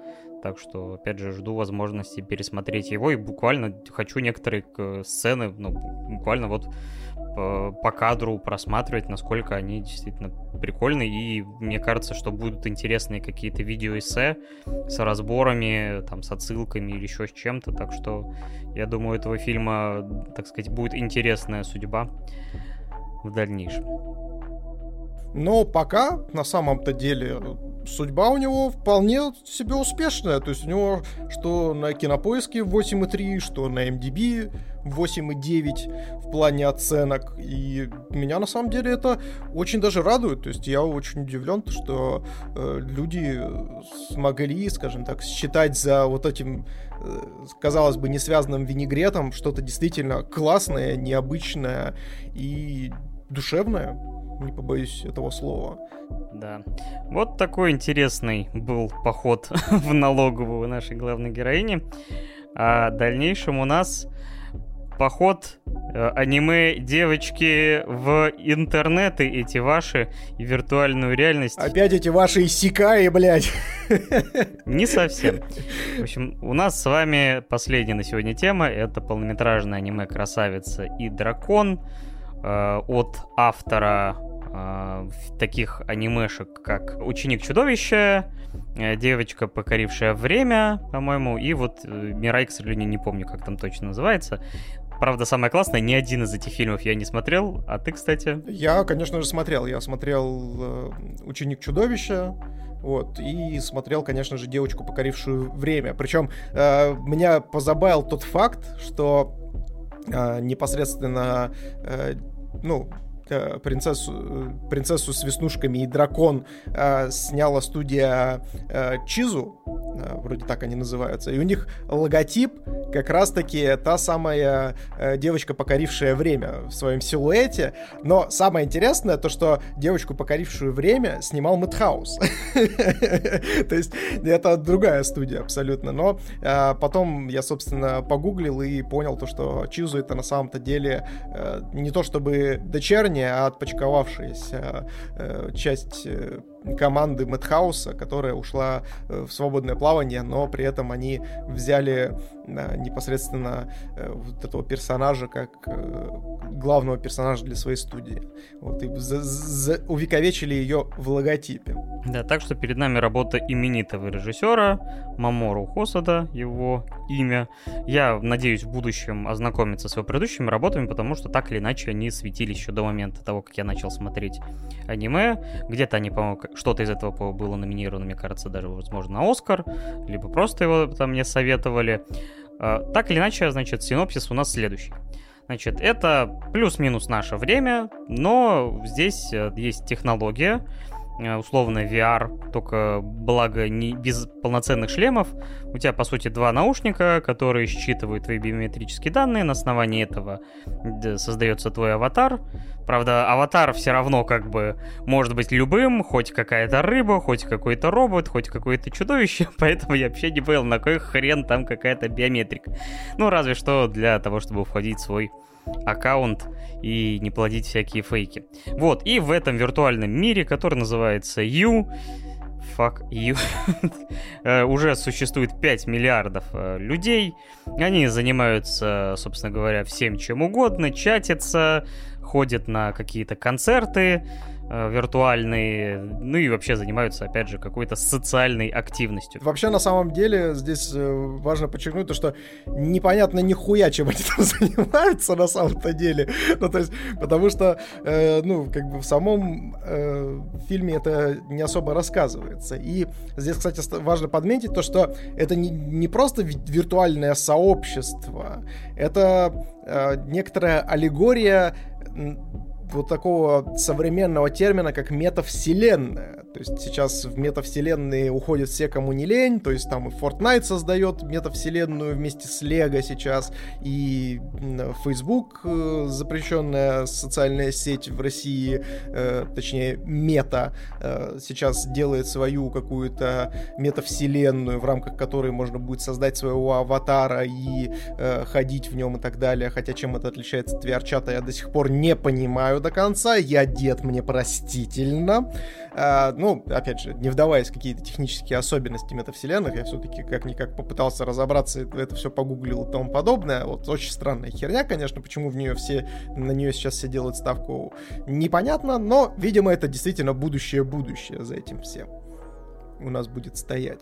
Ну, продолжай, Паш, что там, собственно, происходит? Да, вот наша главная героиня регистрируется. Единственное, что так как у нее, похоже, нету каких-то своих там нормальных фотографий, она берет общую фотографию с э, школы, и, похоже, на нее вместо ее внешности, э, собственно говоря, э, переходит внешность ее одноклассницы, которая ну, э, довольно симпатичная, все ей завидуют, и в самом начале там говорится, какая она классная, там, типа, сколько занятий она делает. И, э, собственно, создается вот такой аватар, который она называет Бель. Но она, нет, она, она называется не Бель, а Белл. Ну, то есть, э, чтобы, чтобы прям совсем не было такой аналогии с красавицей и чудовищем, естественно, они такие, там была Бель, а у нас будет Белл.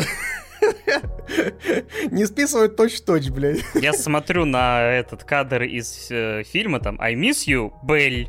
B-E-L-L-E. То есть, по-моему, она сначала пишет, ну, Белл, а потом дописывает, по-моему, в итоге Е. То ли уже с подачи ее подруги, то ли еще что-то, но в итоге как бы все ее знают уже как Бель. Поэтому на самом деле я до сих пор не знаю, как бы типа э, Дисней в некоторые, за некоторые кадры вообще.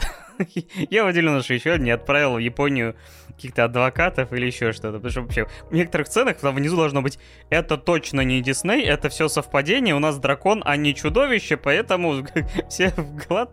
взятки гладкие». Все скорости случайные. И тут, и тут такой, знаешь, это десант, десант из этих, из юристов такой, из самолета с ушками Микки Мауса выпрыгивает на, на, на берегу Японии. Да. Да, они с таким звуком, знаешь, выпрыгивают из, сам, из самолета там. Ага, это сцена из этого, э, из Атаки Титанов. Ладно.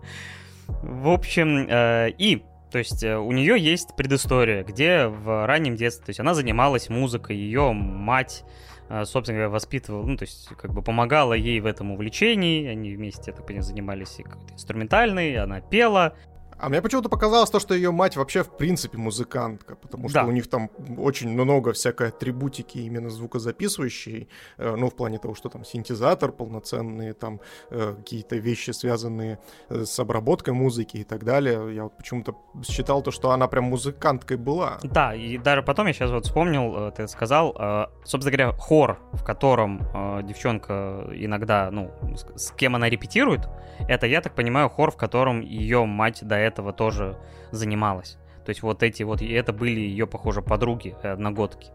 То есть, э, да, действительно, она, похоже, была музыкантом, то есть это было ее там хобби, похоже, а может, и профессиональная деятельность, но не суть. В общем, в какой-то момент по несчастному стечению обстоятельств э, мать у нее погибает, потому что это аниме, а живые родители, там, мама, папа в аниме, это так же редко встречается, как живая жена главного героя у Нолана. Стой, стой, стой, стой, подожди. Это такая же редкость, как э, живые родители Бэтмена в его оригинах.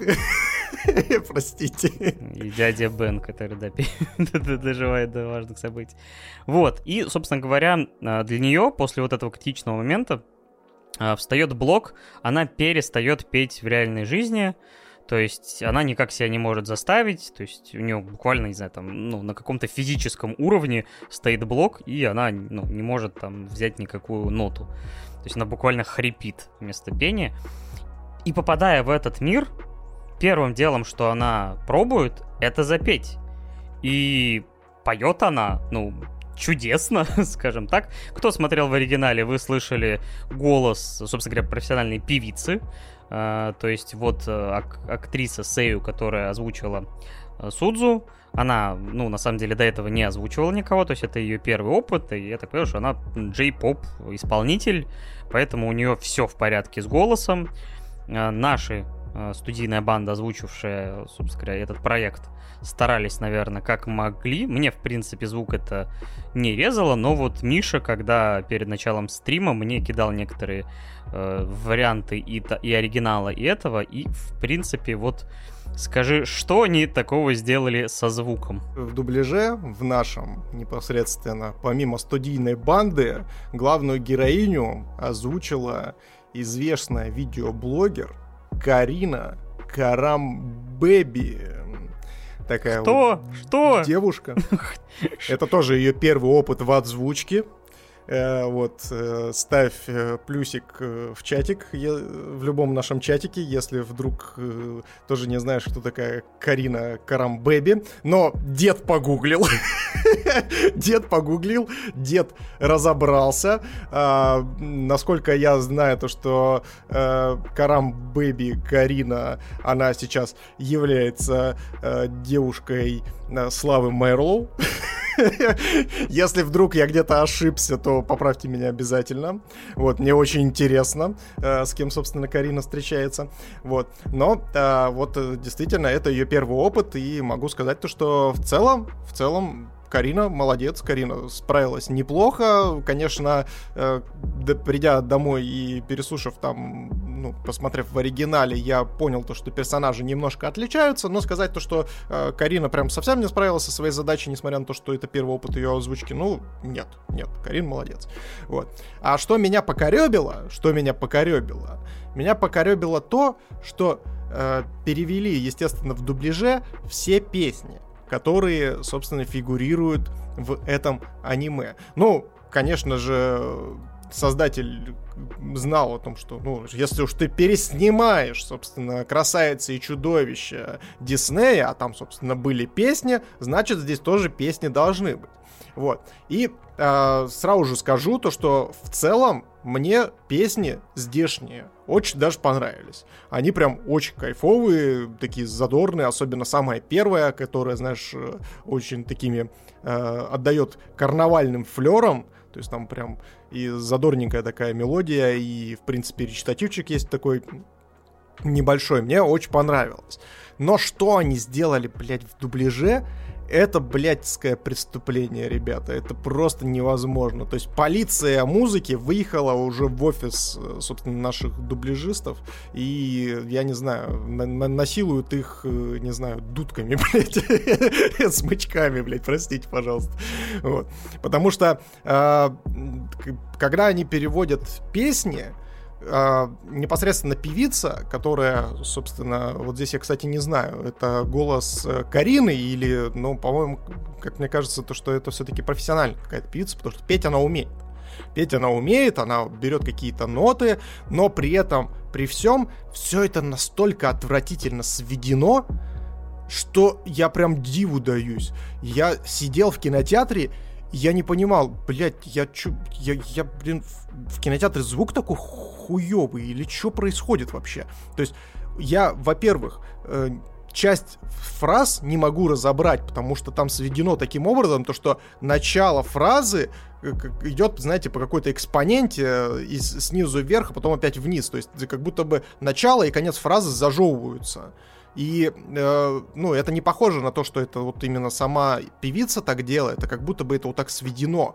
И плюс ко всему, еще дополнительно э, вся инструментальная партия, она как-то очень странно обрезана. Такое чувство, как будто бы, знаете, э, не, да, не дали просто исходников нашим дубляжистам, и они взяли, э, допустим, оригинальную дорожку из аниме и попытались вырезать оттуда э, голос через нейросети, и нейросети вместе с голосом зачастую вырезают средние частоты и нижние. То есть басов нету, есть только верха, и когда еще дополнительно они приподняли голос над этим всем, и получается, это все превратилось в такую мешанину, прям вообще отвратительную. То есть слушать это было невозможно. Я, как, я сидел просто плевался, а учитывая то, что ну, собственно, через музыкальные номера здесь подаются очень эмоциональные моменты, особенно в конце. Ты сидишь, и, блядь, и меня прям, меня прям внутри аж раздирало от того, что я вот прям не могу. То есть это, это отвратительно звучит, но при этом, э, ну, я должен испытывать какие-то эмоции, а я кроме гнева ничего не испытываю. И меня это вот прям на протяжении всего просмотра коребило, и, блин, так делать нельзя, ребят. Это прям очень плохо. Ну, я честно скажу, что у меня такого негатива все-таки не было.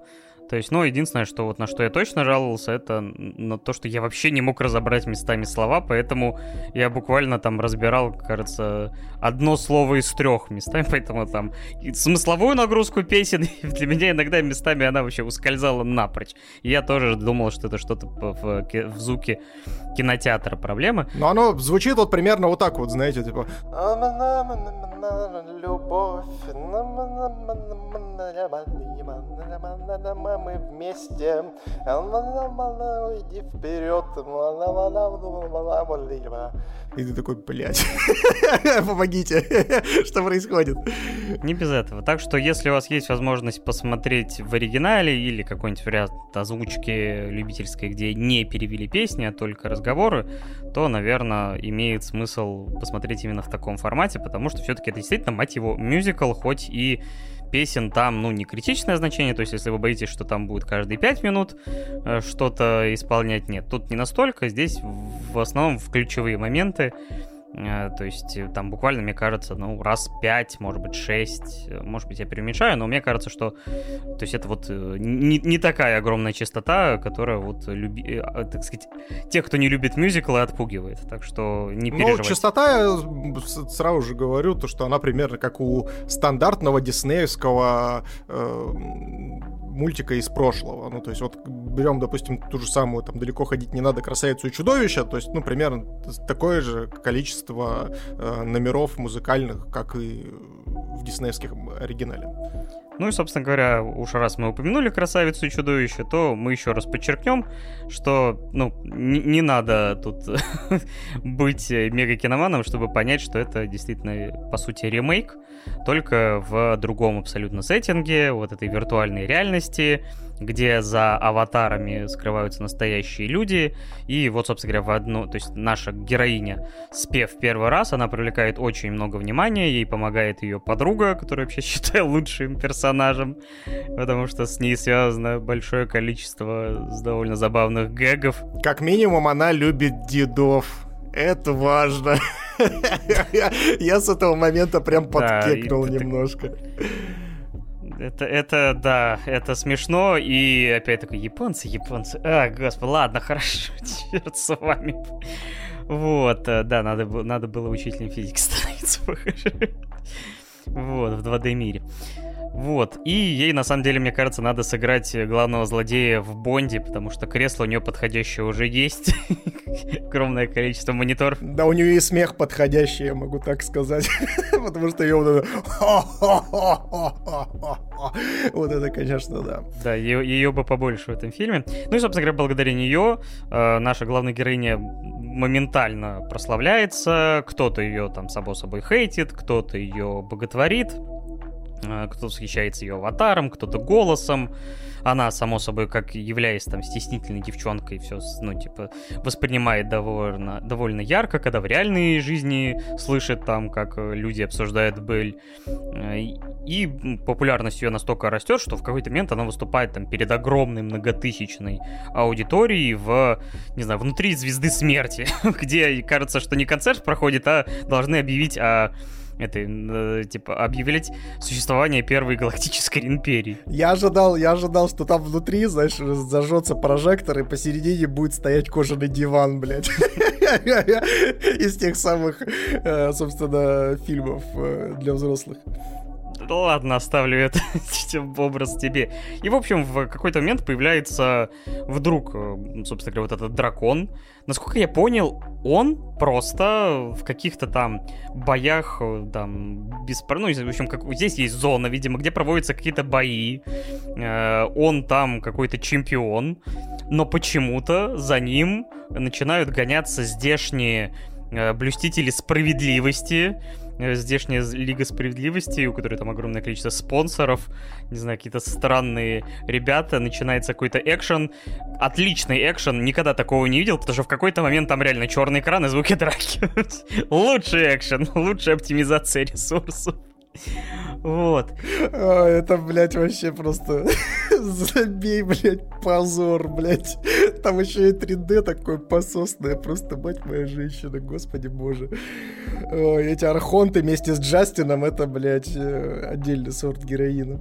Да, и, собственно говоря, наша главная героиня видит, как вот его прессуют, его, условно, незаслуженно там гнобят, все пытаются выяснить и деанимизировать его, то есть узнать, кто он на самом деле. И ты думаешь, а зачем, а почему? Собственно говоря, по такому же принципу она, похоже, к нему начинает испытывать чувства, потому что красавица чудовище. Вот почему пошел нахер козел со своими попытками что-то в чувства человеческие школьные лезть. Потому что он непонятый guy. Даже участницы хора, вот эти дамочки такие, да-да, помню, у меня тоже в молодости это было. Ну, правда, он был восьмиклассником. А когда это было? Чувак, что ты несешь? И пиздил меня.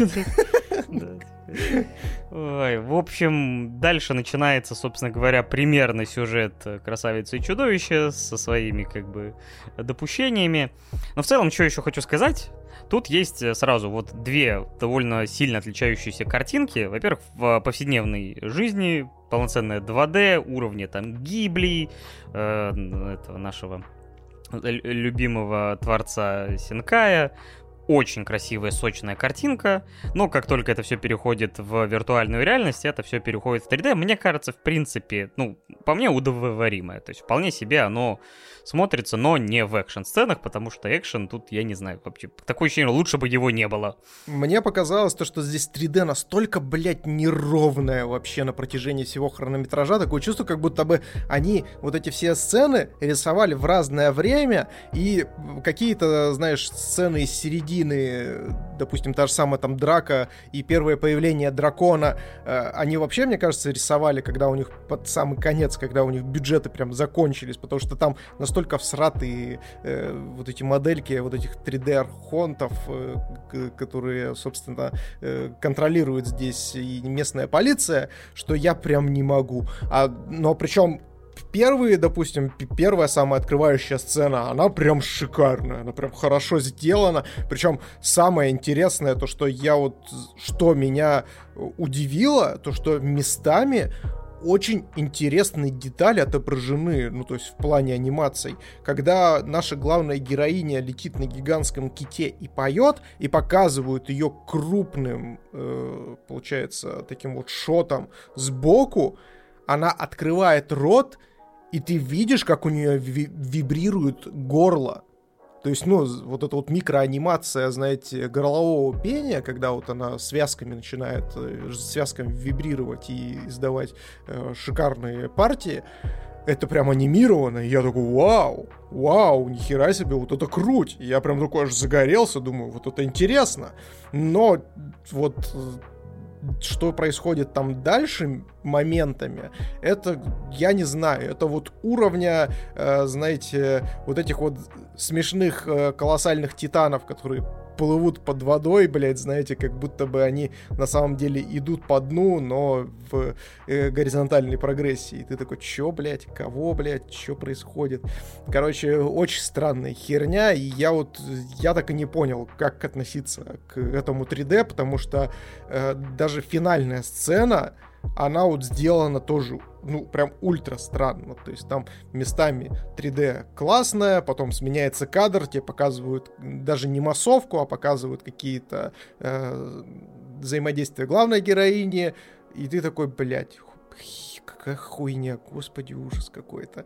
И вот и вот так вот, в принципе, можно сказать вообще про весь, наверное, про все это аниме, что оно вот такое вот вот, вот странное, то есть оно прям неровное от слова совсем.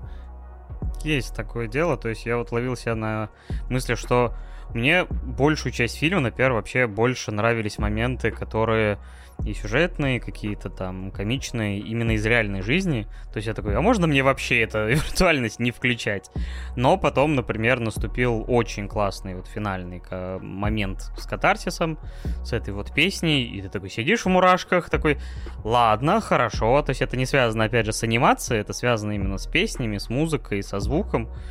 Э, и с эмоциональным посылом, но, по крайней мере, это как-то немножко выравнивает вот эти две стороны, но в целом, ну, то мне было скучно, то вроде как захватывало, то, думаешь, классно вы переделали сцену у Диснея, ну реально, то есть даже камера начала двигаться похоже, и вот эти все моменты, думаешь, а зачем?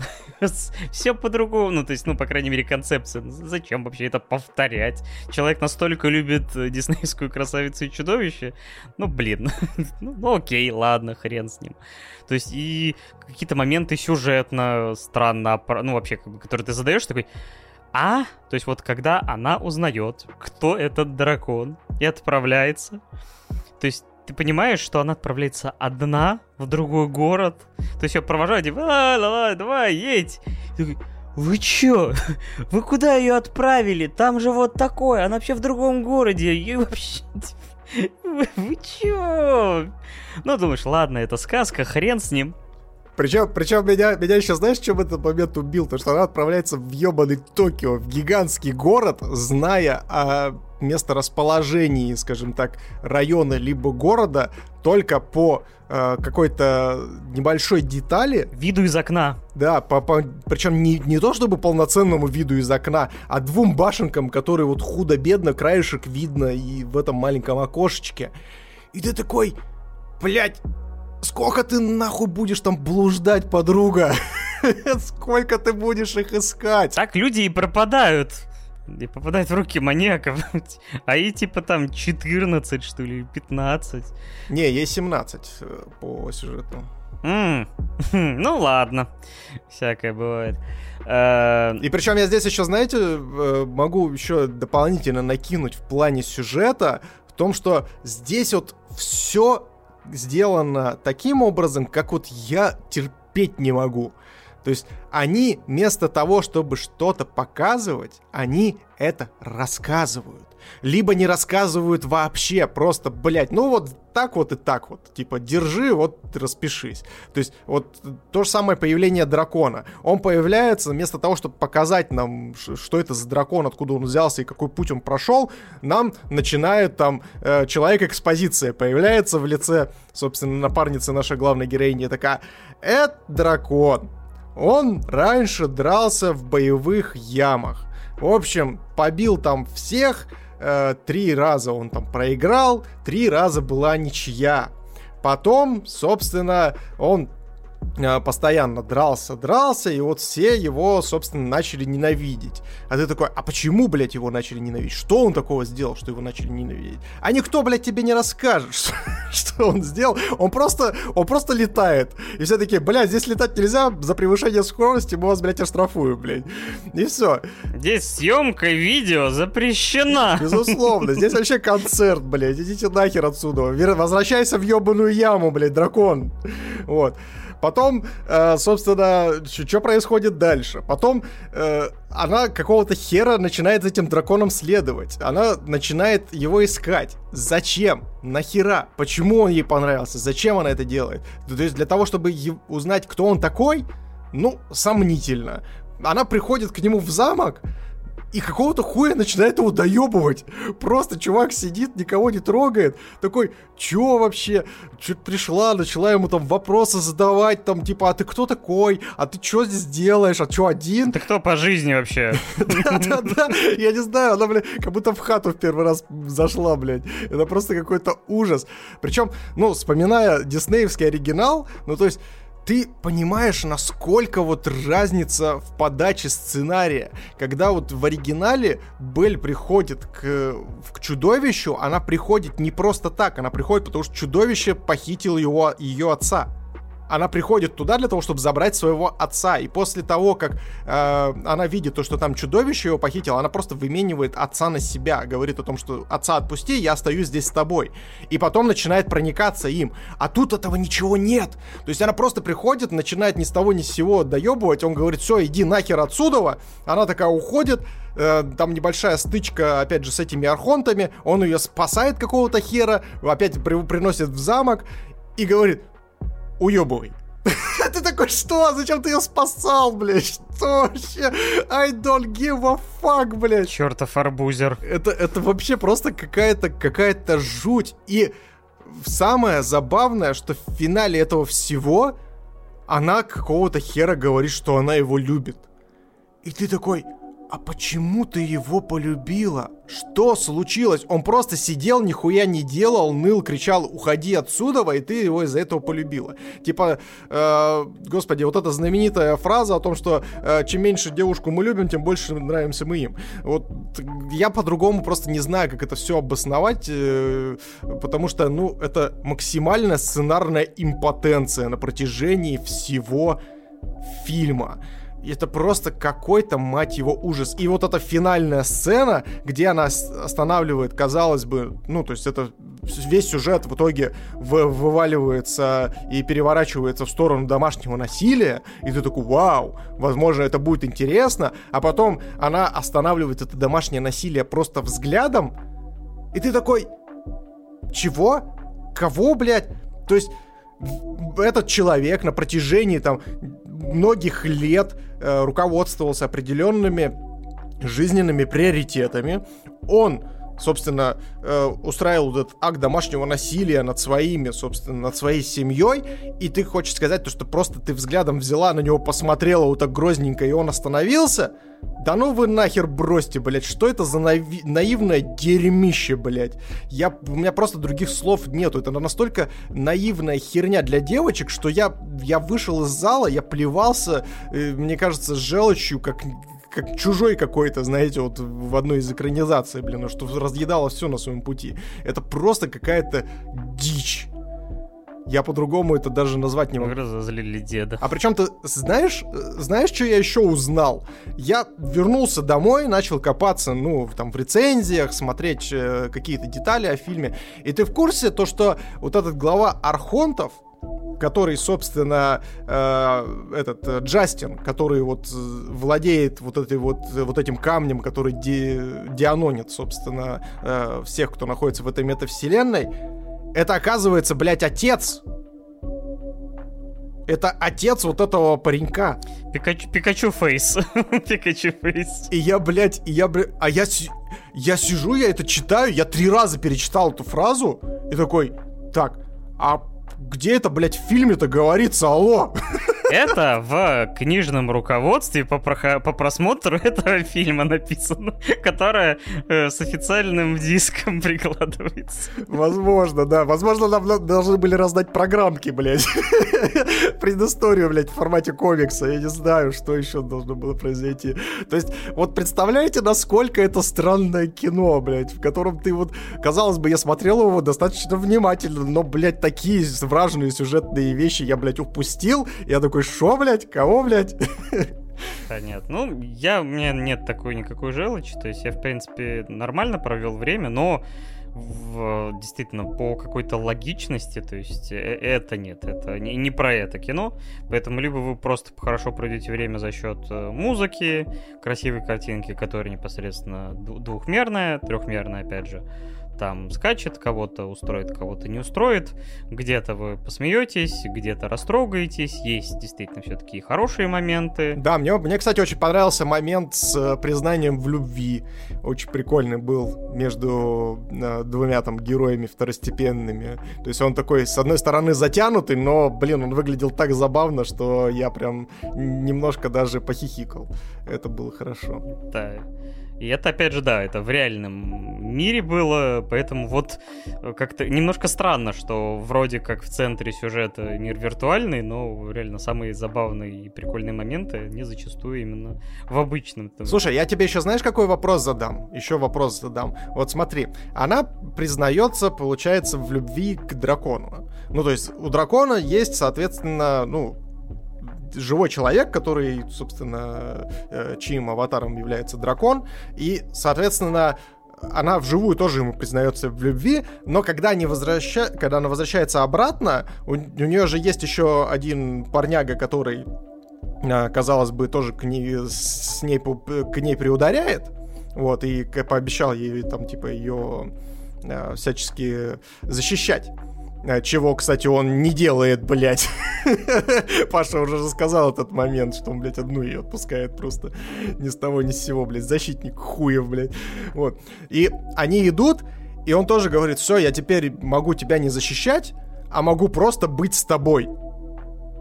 И то есть, ну, типа, тоже намекает на то, что, типа, вроде как любовь и сисяй.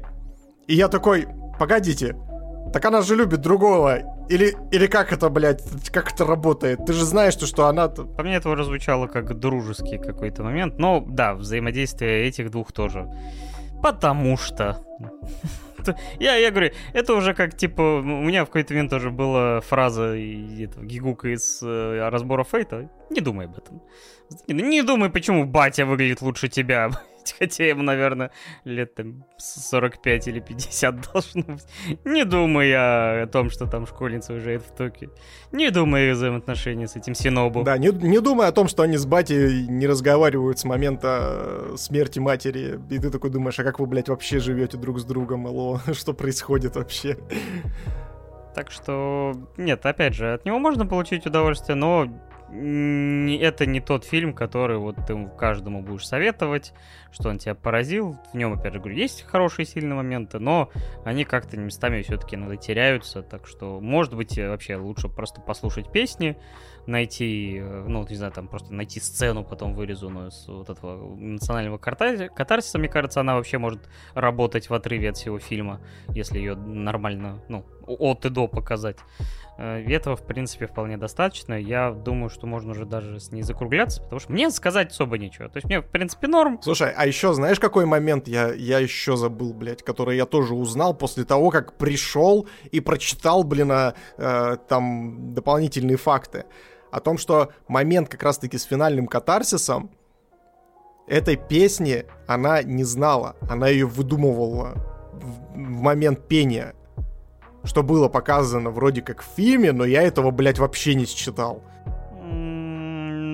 Ну, честно говоря, да. То есть, кроме того, что она сначала долго просто напевала, то есть начала вот эту мелодию напевать, а уже потом что-то из этого родилось. Ну, скажем, но не зная вот этого факта, то есть, я, то есть да, даже когда она выдумывала песню, идя по вдоль речки, э, которую она хотела спеть дракону, ну, ты чувствовал, что она такая... Ну, то есть вот она выдумывает на ходу и проговаривает. То есть ты видишь, что песня рождается на глазах. Здесь этого не было. Она просто в какой-то момент начала ее исполнять. Просто с паузой. Может, это вообще кто-то выдумал. Черт, а может, это, это были, да, комментарии режиссера. А может быть, это все параллельная вселенная, в которой на самом-то деле. А может быть, сова. Это да. Но, к сожалению, для меня, для меня, для меня это это произведение, в котором минусы гораздо сильнее и в большей степени преобладают над плюсами. Поэтому я вот как будто бы, блин, посмотрел эм, японскую анимацию, действительно неплохую местами, с хорошими песнями, но с сюжетом, э, как будто бы их писали, там, я не знаю, наши русские сценаристы с канала НТВ, блядь. Да люблю я тебя, блядь, да говорит, что любит тебя, когда любит, блядь, меня. И ты такой, что, блядь, ребята, остановитесь. И я от себя поставлю этому произведению, сейчас я тут в воздухе обрисовываю кавычки, э, я ставлю ему 4 из 10 и действительно рекомендую вам просто посмотреть классную пятиминутную нарезку песен с самыми классными сочными анимациями, которые есть в фильме. Она есть на ютубчике, причем там 11 миллионов просмотров, я очень сильно удивлен. Вот. И этого вам будет, в принципе, достаточно. От и до это произведение, мне кажется, понять будет и очень, и очень тяжело во время просмотра, поэтому э, просмотру не советую полноценному. А ты что, Паш, поставишь?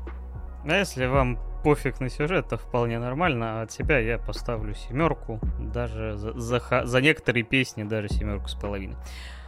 Э, все. И больше ничего про этот фильм говорить не хочу. Пада подупам. Ха! Да, ну, я, я, честно говоря, у меня немножко были ожидания повыше от этого фильма. Да, у меня тоже были ожидания гораздо выше, потому что я еще, когда мы перед тем, как пойти, я говорил о том, что я случайно зацепил на Ютубе в рекомендациях трейлер, Э, к этому произведению. И вот я с него, конечно, охренел, потому что там действительно яркие, сочные моменты прям нарезаны и вот скомпонованы так достаточно бодренько. Я такой, вау, вот это может быть интересно. Но получилось как получилось, к сожалению. Ну, скажем так, говорю, я все равно не списываю его для вас, потому что я смотрю, например, оценки на том же самом Шикаморе, и больше всего ему ставят десяток, восьмерок, семерок. То есть, э, ну, реакция довольно разная, кто-то и шестерки ставит. Но я думаю, что если вам, опять же, не сильно есть дело до сюжета в таком произведении, то вполне возможно, что вам очень даже и понравится. Моя подруга, вот с которой мы ходили вместе, э, и которая тоже довольно насмотренная, и вот ей все понравилось, она вот получила удовольствие, ее все устроило, как бы. Так что тут все по-разному. Но на этом мы с этим проектом закругляемся и будем потихоньку закругляться с подкастом. Как обычно, благодарим всех вас за прослушивание, за лайки, за оценки, за отзывы комментарии, где они есть. Вы нас поддерживаете, мы двигаемся вперед и продолжаем развивать подкаст. Ждем вас в следующий раз, опять же, на э, стримах э, с подкастом э, номерным. Также будем выбирать потихоньку темы для следующих промежуточных выпусков, потому что у нас всегда есть что обсудить. Так что будем вместе двигаться вперед. Ну, что тебе есть добавить к этому? Я от себя хочу поблагодарить тех 10 человек, которые продолжают нас слушать на Spotify. Я не знаю, как вы это делаете, ребят. Учитывая, что Spotify в РФ, к сожалению, отъехал, помянем.